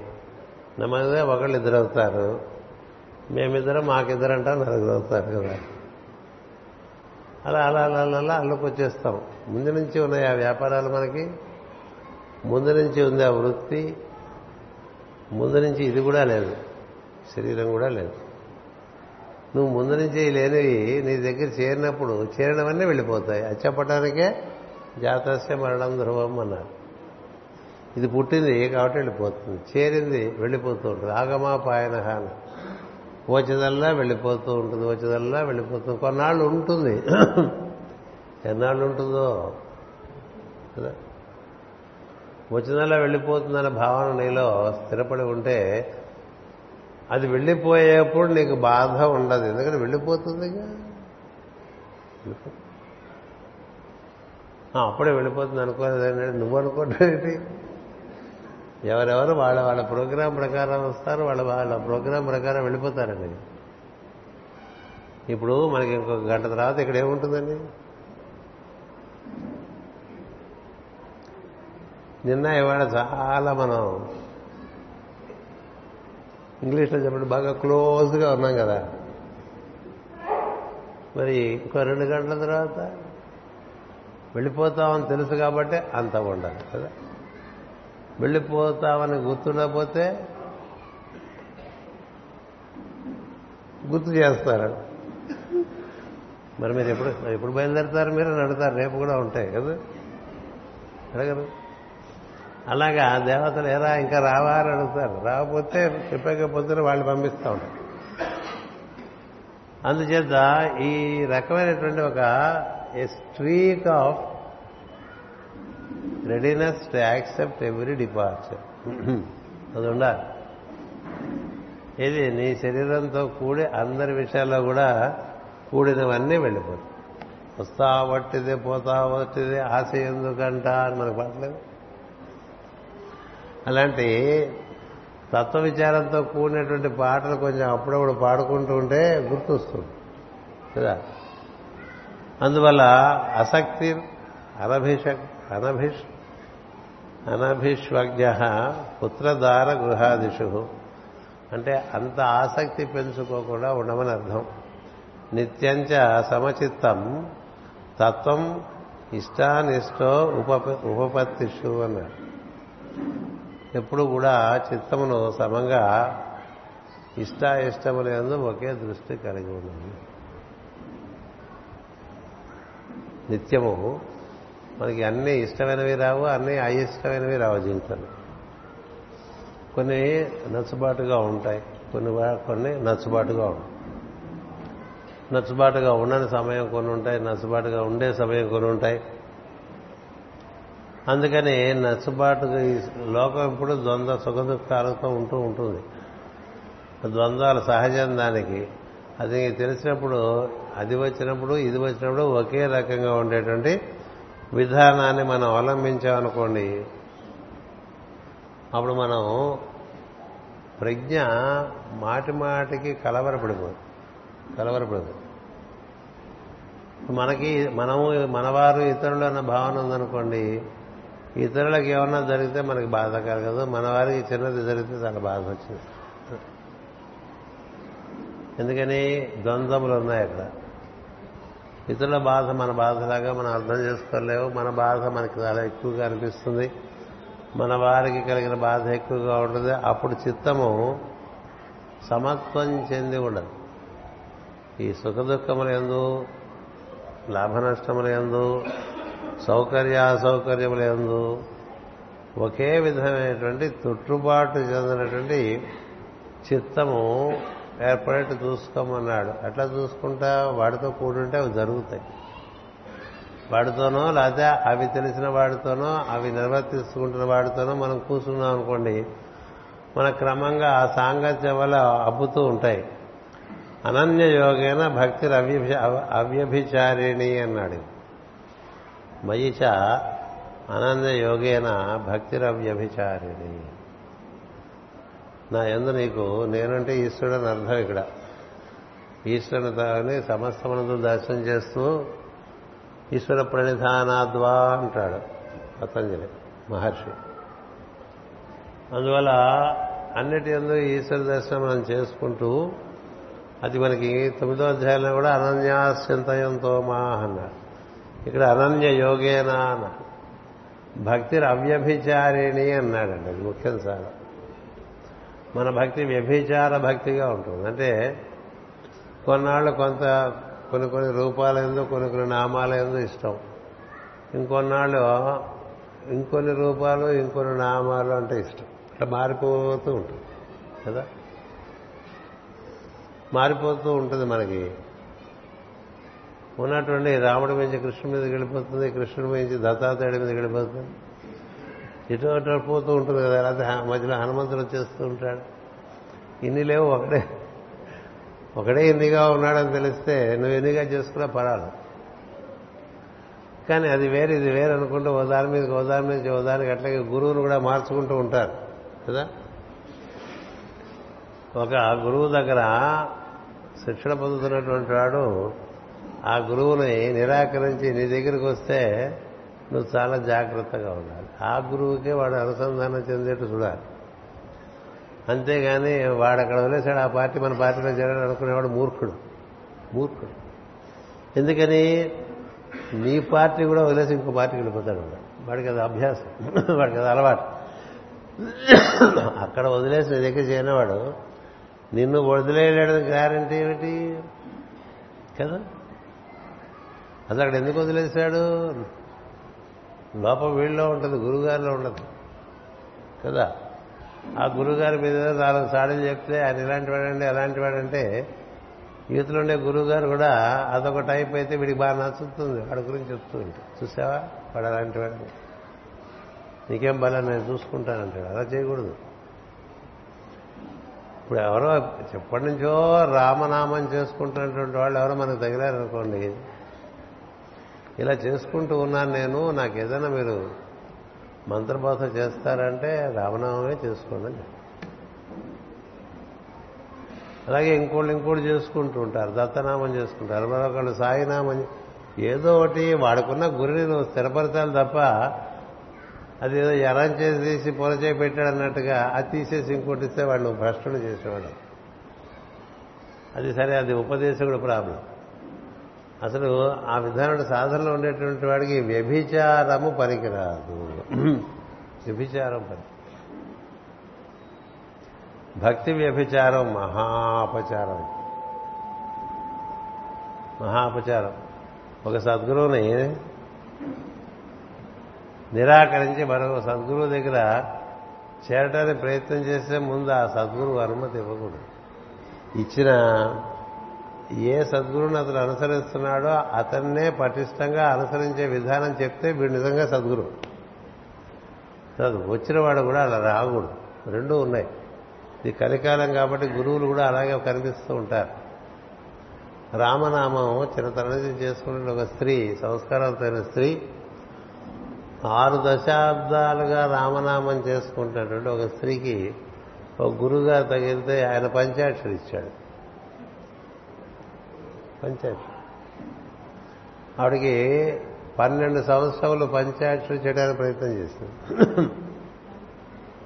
ప్రయత్నం చేస్తే ఆవిడ పంచాక్షరి చేద్దాం అనుకుంటే లోపల నుంచి శ్రీరామ్ శ్రీరామ్ అనుస్తుంది ఈ పంచాక్షరి ఎలా నిలబెట్టుకోవాలి ఆ రామనామం ఎలా తీసేయాలి అనేటువంటి ఒక ఘర్షణ వచ్చేసేవాడు సరే ఆవిడకి డెబ్బై రెండేళ్ళు వచ్చినప్పుడు నా దగ్గరకు వచ్చింది. వచ్చి మాస్టర్ గారు ఇలా ఉంది నా పరిస్థితి నేను ఇప్పుడు పంచాక్షరి చేయాలా? రామనామం చేయాలా? ఫలానా గురుగారు నాకు ఇట్లా పంచాక్షరి చేసుకోమన్నారు. దానివల్ల ముక్తి లభిస్తుంది. నాకు కూడా అది నమ్మకం కలిగింది. శ్రీ కాశీలో అంటే మనకి ముక్తి శివుడిస్తాడనేటువంటి వాళ్ళు ఉంటారు కొంతమంది కదా? రావుడు ఇవ్వలేడా ముక్తి? రాముడు ఇవ్వలేడా ముక్తి? రాముడి మన ముక్తి శివుడిస్తాడా? ఏమిటో పిచ్చి వేషాలన్నీ ప్రపంచంలో. అంటే నేను అన్నాను తల్లి మీరు రామనామమే చేసుకోండి. అదలా మరి శివపంచాక్షరం ఉంది శివుడే కాశీలో పోయే వాళ్ళకి చెవులు రామనామం చెప్తాడమ్మా అని చెప్పాను అది నచ్చింది. శివుడే కాశీలో పోయే వాళ్ళందరికీ రామనామం చెప్తారని మన పుస్తకాల్లో రాసించారు అందరి చెవుల్లోనూ రామనామం చెప్తారు. రామమంత్రం తారక మంత్రం అని దానికి పేరు కదా? తారక రాముడు. అలా ఇంకెవరికి పేర్లు పెట్టరు. అంచేత నువ్వు రామనామమే మీరు రామనామమే చేసుకోండి మీరు హాయిగా ఉంటుంది. మీకు ఘర్షణ ఉండదు. రాముడు ఎవరైనా ముక్తి శివుడిస్తాడని శివుడు ఎవరైనా ముక్తి రాముడిస్తాడనేటువంటి ఒక ఆ భ్రమ పోగొట్టుకొని రాముడు ఇవ్వలేదు ఏం లేదు. శివుడు తపస్సు చేసేదే రాముడి గురించే చెప్పి. శివుడు ఎప్పుడు కడమూసు కూర్చుంటే దేని గురించి మీరు లోపల స్మరణ చేస్తుంటారంటే రాముడిని గురించి అంతాడు అంతే కదా? అందుకని ఆయనే ఇచ్చాడు ఆ మంత్రం కూడా రా- శ్రీరామ రామ రామేతి రమే రామే మనోరమే సహస్రనామ తత్తుల్యం రామనామ వరాననే అని చెప్పింది ఎవరు? ఈశ్వరు వాచారి అమ్మవారికి చెప్పాడు. అందుచేత మనం ఏం చేయాలండి? మనం ఉపకారం చేయాలా? అపకారం చేయాలా? ఒకటి అసలు ఒక మంత్రం పుచ్చుకుంటే అది ఇంకో మంత్రం పుచ్చుకున్నారు కదా వ్యభిచారం అవుతుంది. వ్యభిచారం. అది ఇక్కడ చెప్తున్నారు. మనకేదో ఏదో ఒక మంత్రం దొరికిందనుకోండి అదే అంతా. అదే. దాని నుంచే మనకన్నీ అంది వస్తాయి. వివిక్త దేశ సేవిత్వం అరతిర్జన సంసది అన్నారు. అని ఆధ్యా ఎంతైందో టైము. మీతో మీరు చదువుకుంటారా పోనీ? ఆధ్యాత్మ జ్ఞాన నిత్యత్వం తత్వజ్ఞానార్థ దర్శనం ఏత జ్ఞానమితి ప్రోక్తం అజ్ఞానం ఎదతో అన్యథ. అలా చెప్పుకొచ్చారండి. ఈ విధంగా ఇప్పుడు చెప్పినవన్నీ చూడండి మిగతా మీరు చూసుకోవచ్చు. వీటిని మనం మనకి ఇవి క్రమంగా మన ఎందు సద్గురు సాన్నిధ్యం వల్ల ఇవి మనకి సుసాధ్యం అవుతాయి. సద్గురు సాన్నిధ్యం వల్ల ఇవి సుసాధ్యమవుతాయి. అందుకని ముందు ఆచార్యోపాసనం ఇచ్చారు కదా? అహంకారం తగ్గించుకోమన్నారు. నీ గురించి నువ్వు మాట్లాడటం తగ్గించుకో అన్నారు. ఇలా వీటన్నిటినీ మీకు ఒకసారి ఇక్కడ లిస్ట్ ఇచ్చారు లిస్ట్ చదివేస్తారు చదివేస్తే మీకు ఒక ఐడియా వచ్చేస్తుంది. తను తాను పొగడుకొనుట దంభము లేకుండుట ఇతరులను హింసింపకుండుట ఓర్పు కలిగి ఉండుట రుజుత్వము కలిగి ఉండుట గురువుతో కూడి ఉపాసన చేయుట అంతఃశుద్ధి కలిగి ఉండుట సన్మార్గమున స్థిరముగా నిలబడట స్థిర చిత్తమన్నాం కదా. తర్వాత మనస్సును బాగుగా నిగ్రహించుట ఇంద్రియ విషయములందు అత్యాసక్తి లేకుండుట అనహంకారుడై ఉండుట పుట్టుక సావు ముసలితనము రోగము అనే విషయముల యందు నీవు దర్శిస్తూ ఉండటం. దర్శిస్తుండటం తర్వాత భాగస్వామి ఇక్కడ భార్యను దర్శిస్తారులేండి. భాగస్వామి సంతానము ఆస్తిపాస్తులు నాది నావారు అనుకునే వాటి ఎందు అమితాసక్తి కలగకుండా ఉండటం అనమాట అటుపైన ఇష్టాయిష్టములు కలిగినప్పుడల్లా సమబుద్ధి కలిగి ఉండుట వ్యభిచారము లేని భక్తి కలిగి ఉండుట సమస్తమును అన్యము లేక అనన్యముగా దాని ఈశ్వరుని దర్శనం చేయుట ఏకాంత ప్రదేశమును ఆశ్రయించుట. ఏకాంత ప్రదేశం అంటే అది నీ హృదయం నుండే నీకు లభిస్తుంది. ఎక్కడ లభిస్తుంది? నీ లోపలికి నువ్వు వెళ్ళిపోతే నువ్వు ఏకాంతివండి ఏకాంతివై ఉంటే నీకు శ్రీకాంతుడు చేస్తారని ఏదో ప్రాస వచ్చేట్టుగా చెప్తూ ఉంటాను అసలు ఏకాంతము ఉంటేనే నిన్ను గురించి నువ్వు కాస్త పరిశీలించుకో. ఏకాంతం కోసం ఊరు బయట ఫామ్ హౌస్ కట్టుకున్నా వెళ్ళలేవు. ఎందుకని నీ కర్మని నాకు పోనివ్వదు అంతేకాదు దాని మెయింటెనెన్సు మనం వెళ్ళాం కదా మన ఇంట్లో మనం ఉన్న ఇల్లు అయితే రోజు తుడుచుకుంటాం. మనం ఉండని ఇల్లు ఎవరు తుడుస్తారు రోజు ఎవరు కదా. ఫామ్ హౌస్కి వెళ్తే అక్కడ అన్ని లోపలన్నీ లోపలే ఉంటాయి బయట ఉండేవన్నీ. అంచేత ఏకాంతం కోసం అక్కడికి పోకల్లా ఏకాంతానికి ఋషులు చెప్పింది ఒకటే విషయం. అందరి జావన లోపల ప్రవేశించు లోపల ప్రవేశిస్తే ఇంకోడు ఉన్నాడు అక్కడ నువ్వే ఉంటావు. నువ్వు పిలిస్తే గురువు వస్తాడు నువ్వు పిలిస్తే ఈశ్వరుడు వస్తాడు. అందుకని ఏకాంతమును కొంత ఆశ్రయిస్తూ ఉండాలి. నిద్రకు ఉపక్రమించే ముందు ఏకాంతము. నిద్ర నుంచి లేవగానే ఏకాంతము. అలాగే ఎప్పుడు జనంలో ఉందో అనుకోకూడదు. ఎప్పుడు జనంలో ఉందో అనుకోకూడదు. ఎందుకంటే ఈ జనసమ్మర్దం అనేటువంటిది వారి వారి భావ పరంపరలన్నీ కూడా నీ మీద ప్రభావం ఒత్తిడి కలిగిస్తూ ఉంటాయి ఒత్తిడి. ఇంకొకళ్ళు పక్కనుంటే ఒత్తిడి అండి. తెలుసా? ఒక్కడ పక్కనుంటే మనకి ఒత్తిడి వచ్చేస్తుంది. ఎవడికి ఏకాంతం తెలిసినవాడు. ఎందుకని? వీడివి కాక వాడివి కూడా వీడే. వాడి భావాలకు కూడా వీడు హార్బర్ అయిపోతూ ఉంటాడు. ఓడరేవులు ఓడలో చేయనట్టు. అందుచేత అప్పుడప్పుడు కాస్త ఏకాంతమును అప్పుడప్పుడు రోజు నిద్రలోకి ఉపక్రమించేటప్పుడు ఏకాంతాన్ని కొంత అభ్యసించండి. నిద్రలోంచి బయటకు వచ్చినప్పుడు ఒక పది నిమిషాలు ఏకాంతాన్ని అభ్యసించండి. కొంత తీరిక సమయాల్లో ఏకాంతులమై ఏకాంతులై ఉండండి. జన సముదాయంలో ప్రవేశించడానికి ఉత్సాహం చూపించబడి. జీవితం అంతా ఎప్పుడు తిరునాళ్ళలో ఉండిపోతే ఎప్పుడు తిరునాళ్ళేనా? ఎప్పుడు మనుషులైతే కష్టం. ఎప్పుడు మనుషులైపోతే నిన్ను నిన్ను నువ్వు పదిలపరచుకోలేదు అందుచేత జన సముదాయం సముదాయమునందు ప్రీతి అమితముగా లేకుండుట. అటుపైన తత్వజ్ఞానం యొక్క గొప్ప ప్రయోజనము తెలుసుకునుట. తత్వజ్ఞానం అంటే నిన్న పొద్దు నిన్న సాయంత్రం చెప్పింది అదే. ఇది మొత్తం అంతా కూడా ప్రకృతి పురుషుల యొక్క వ్యక్త రూపమే. ఒకే ఒక తత్వము ఇన్ని రకాలుగా ఏర్పడి ఉన్నదని చెప్పడానికే మనకి ఏడో అధ్యాయం దగ్గర నుంచి మొదలుపెట్టేస్తాడు శ్రీకృష్ణుడు. మొదలుపెట్టి ఆ ప్రకృతి అంతా చేస్తూ ఉంటుందిరా.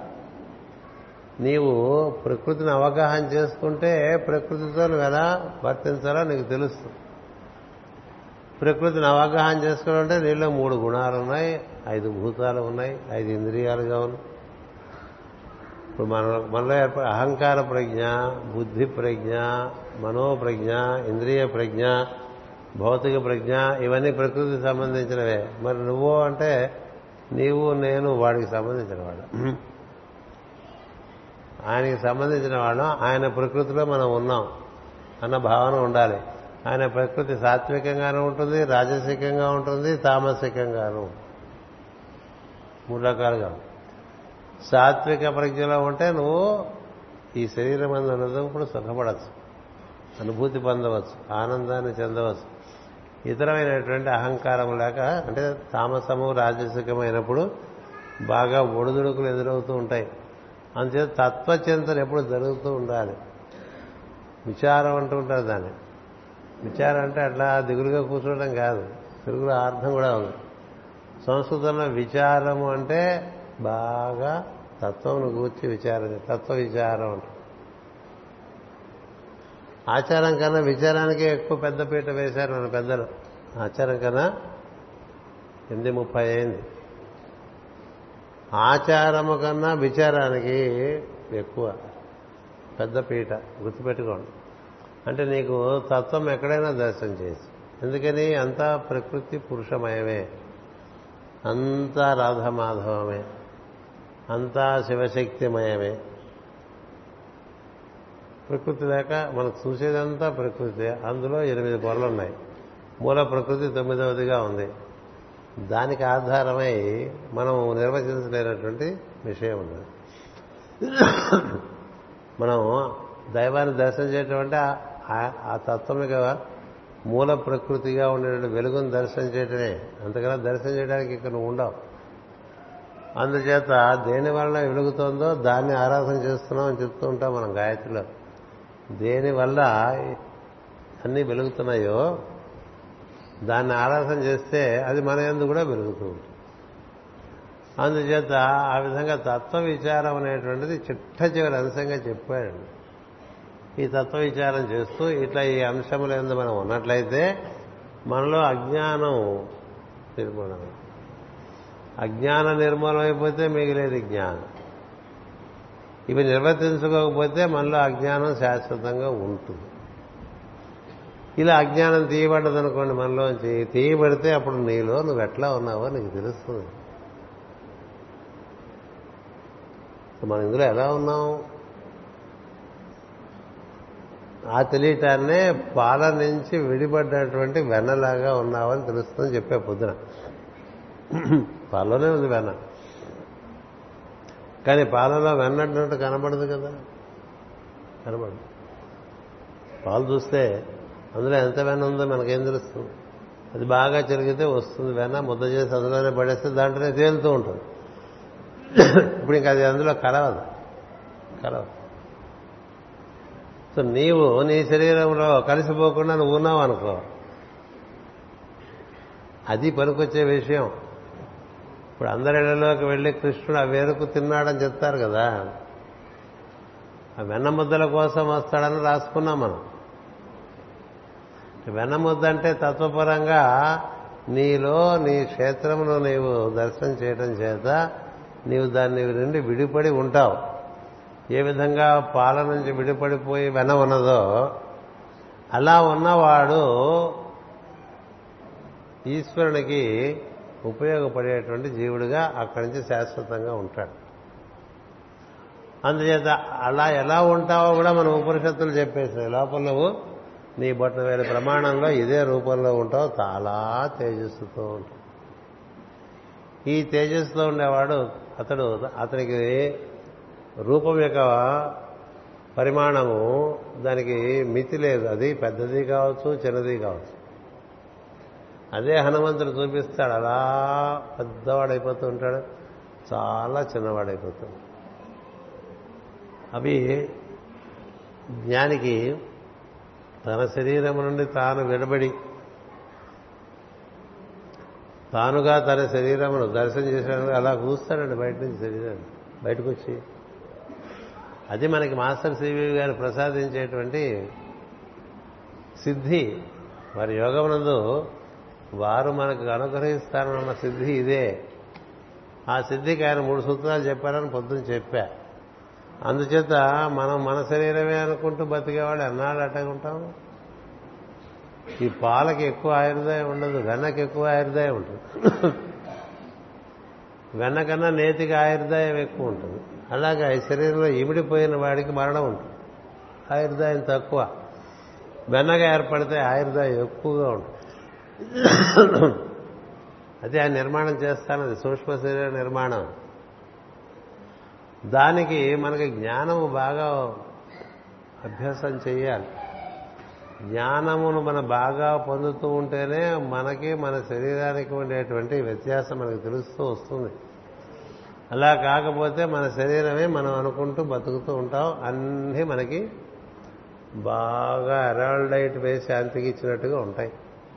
ఫెవికాలు వేసి అతికించినట్టుగా ఉంటాయి. అలా అతుకుపోయినవి దాంట్లోంచి బయటికి రావాలంటే చాలా కష్టంగా కష్టం. అదే నేను విమానంలో విమానం కాదు ఏంటి? రైలు బండిలో వస్తూ మా వాళ్ళతో చెప్పా మనం ఇలా పాతుకుపోతాం కదా ఏ విధంగా ఒక విత్తనం భూమిలో వేస్తే అది అలా వెళ్ళి పెంచుకుంటూ కిందకి పాకేస్తూ పైకి పాకేస్తూ పెరిగింది పెరిగిపోతే ఇప్పుడు ఈ ఈ చెట్టులో ఉండేటువంటి దాన్ని తీయాలంటే ఎంత ప్రయత్నం అండి? ఎంత ప్రయత్నం? లాగితే వస్తుందా? ఒక పదేళ్ళ పది తర్వాత? అంత కూరుకుపోయింది. అలా కూరుకుపోయిన దాంట్లో మళ్ళీ చెట్టు తను తాను సమీకరణం చేసుకోవాలంటే తను తాను సంచయం అంటూ ఉంటాం తను తాను మళ్ళీ పోగేసుకోవాలంటే ఎలా పోగేసుకుంటుంది? తనలో నుంచే ఒక పుష్పము అందులో నుంచి ఒక ఫలము ఆ ఫలంలో నుంచి ఒక విత్తనము ఏర్పరచుకుని ఆ విత్తనంగా మళ్ళీ బయటకు వచ్చేస్తుంది. విత్తనంగా అలా మన శరీరం నుండి మన సూక్ష్మ రూపాన్ని మనం ఏర్పాటు చేసుకోగలిగితే అది ఆధారంగా మనం శరీర బంధనం లేకుండా జీవించే ఒక విధానం వస్తుంది. అప్పుడు నువ్వు చేయగలిగినటువంటి కార్యముల యొక్క సమర్థత కొన్ని వందల రెట్లు పెరిగిపోతుంది. లోక కళ్యాణార్థానికి జీవించడానికి వీలు పడుతూ ఉంటుంది. అలాంటి జ్ఞానాన్ని పదమూడవ అధ్యాయంలో భగవంతుడు అర్జునుడికి మనందరి కోసం అనేలా చెప్పారు. అందుచేత మనం ఈ జ్ఞానపరమైన విషయములందు ఆసక్తి కొని ఎప్పుడు ఒకే పిచ్చుకోలు కాకుండా మనకు ఒక ఒక రాట్నం పడుకున్నప్పుడు చేసిందే చేస్తూ చేసిందే చేస్తూ చేసిందే చేస్తూ అదే అంతా అనుకుంటూ అదే అంతా అని అందరికీ చెప్పేస్తూ కూడా ఉంటాం. అంతా ఆయన చూసుకుంటారండి మీకేం బాగాలేదండి అంటే వీడు ఇలాగే ఉన్నారు మరి ఇలాగే ఉన్నారండి మీరు అంతా ఆయన చూసుకుంటుంటే అడగద్దు. అడగాలి కదా. అంచేత ఇది చాలా ముఖ్యం. నహి జ్ఞానేన సదృశం పవిత్రమిహ విద్య అందుకని ఈ జ్ఞానమును మనకి ఇచ్చేటువంటి వాడు ఎవరంటే సద్గురు. సద్గురు. ఎవరు చెప్తున్నారు ఇదంతా? గురు రూపంలో కృష్ణుడు శిష్యుడు అర్జునుడు చెప్తున్నాడు. అందువల్ల ఈ గురు పూజల్లో మనకి మన నాలుగుగా ఉన్నాను గుర్తుపెట్టుకోండి. మన ఎందు ఈశ్వరుడు అన్నాడు మనం ఉన్నాము మనకి జన్మ పరపర పరంపరలుగా ఈ దేహంతో అనుసంధానం చెందడం వల్ల అష్టప్రకృతులతో మనకంటూ ఓ స్వభావం ఏర్పడిపోయింది. అది ఒకటి ఉంది. ఈ శరీరం ఉంది. నాలుగు ఉన్నాయి. మనం ఈ శరీరంలో ఈ స్వభావం చేత బాగా ఇరుక్కుని ఉంటాం. నీవు ఈశ్వరుడితో అనుసంధానం చెందుతూ జ్ఞానం సంపాదించుకుని స్వభావం మందు ఉండేటువంటి ఆశ్రయ లక్షణములన్నీ క్రమంగా దైవీ లక్షణముల ద్వారా దాన్ని నిర్మూలన చేసుకుంటూ ఉంటే నువ్వు నీ శరీరాన్ని విసర్జి నుంచి దాన్ని దర్శించి దాని నుంచి విముక్తి చెందుతావు శరీరంలో ఉండగానే. అలా నీవు అందులోంచి దర్శనం చేసుకోవటం వల్ల నువ్వు ఈశ్వరునితోనూ గురువుతో కూడి ఉండటానికి ఎక్కువ అవకాశం ఉంటుంది. శరీరం అప్పుడు నీకు ప్రతిబంధకంగా ఉండదు. నీ స్వభావం కూడా నీకు ప్రతిబంధకంగా ఉండదు. అప్పుడు నువ్వు నలుగురుగా ఉండొచ్చు కదా? నీవు నీ సద్గురువు నీ స్వభావము ఈశ్వరుడు దేహం. ఇలా మనకి ఈ విడదీసి చక్కగా ఈ జ్ఞానాన్ని మనకి పదమూడో అధ్యాయంలో ఇవ్వటం జరిగింది. అది మీ మీ ఆసక్తి కొద్దీ మీరు ఆచరించకుండా ఉండ ఆచరించుకుంటూ ఉండవచ్చు. అది మీ యొక్క స్వేచ్ఛకి వదిలేయటం అనేటువంటిది మన సాంప్రదాయం. స్వస్తి ప్రజాభ్య పరిపాలయంతాం. న్యాయేన మార్గేణ మహేమహేషా గోబ్రాహ్మణేభ్య శుభమస్తు నిత్యం. లోకా సమస్త సుఖినో భవంతు. లోకా సమస్త సుఖినో భవంతు. లోకా సమస్త సుఖినో భవంతు. ఓం శాంతి శాంతి శాంతి.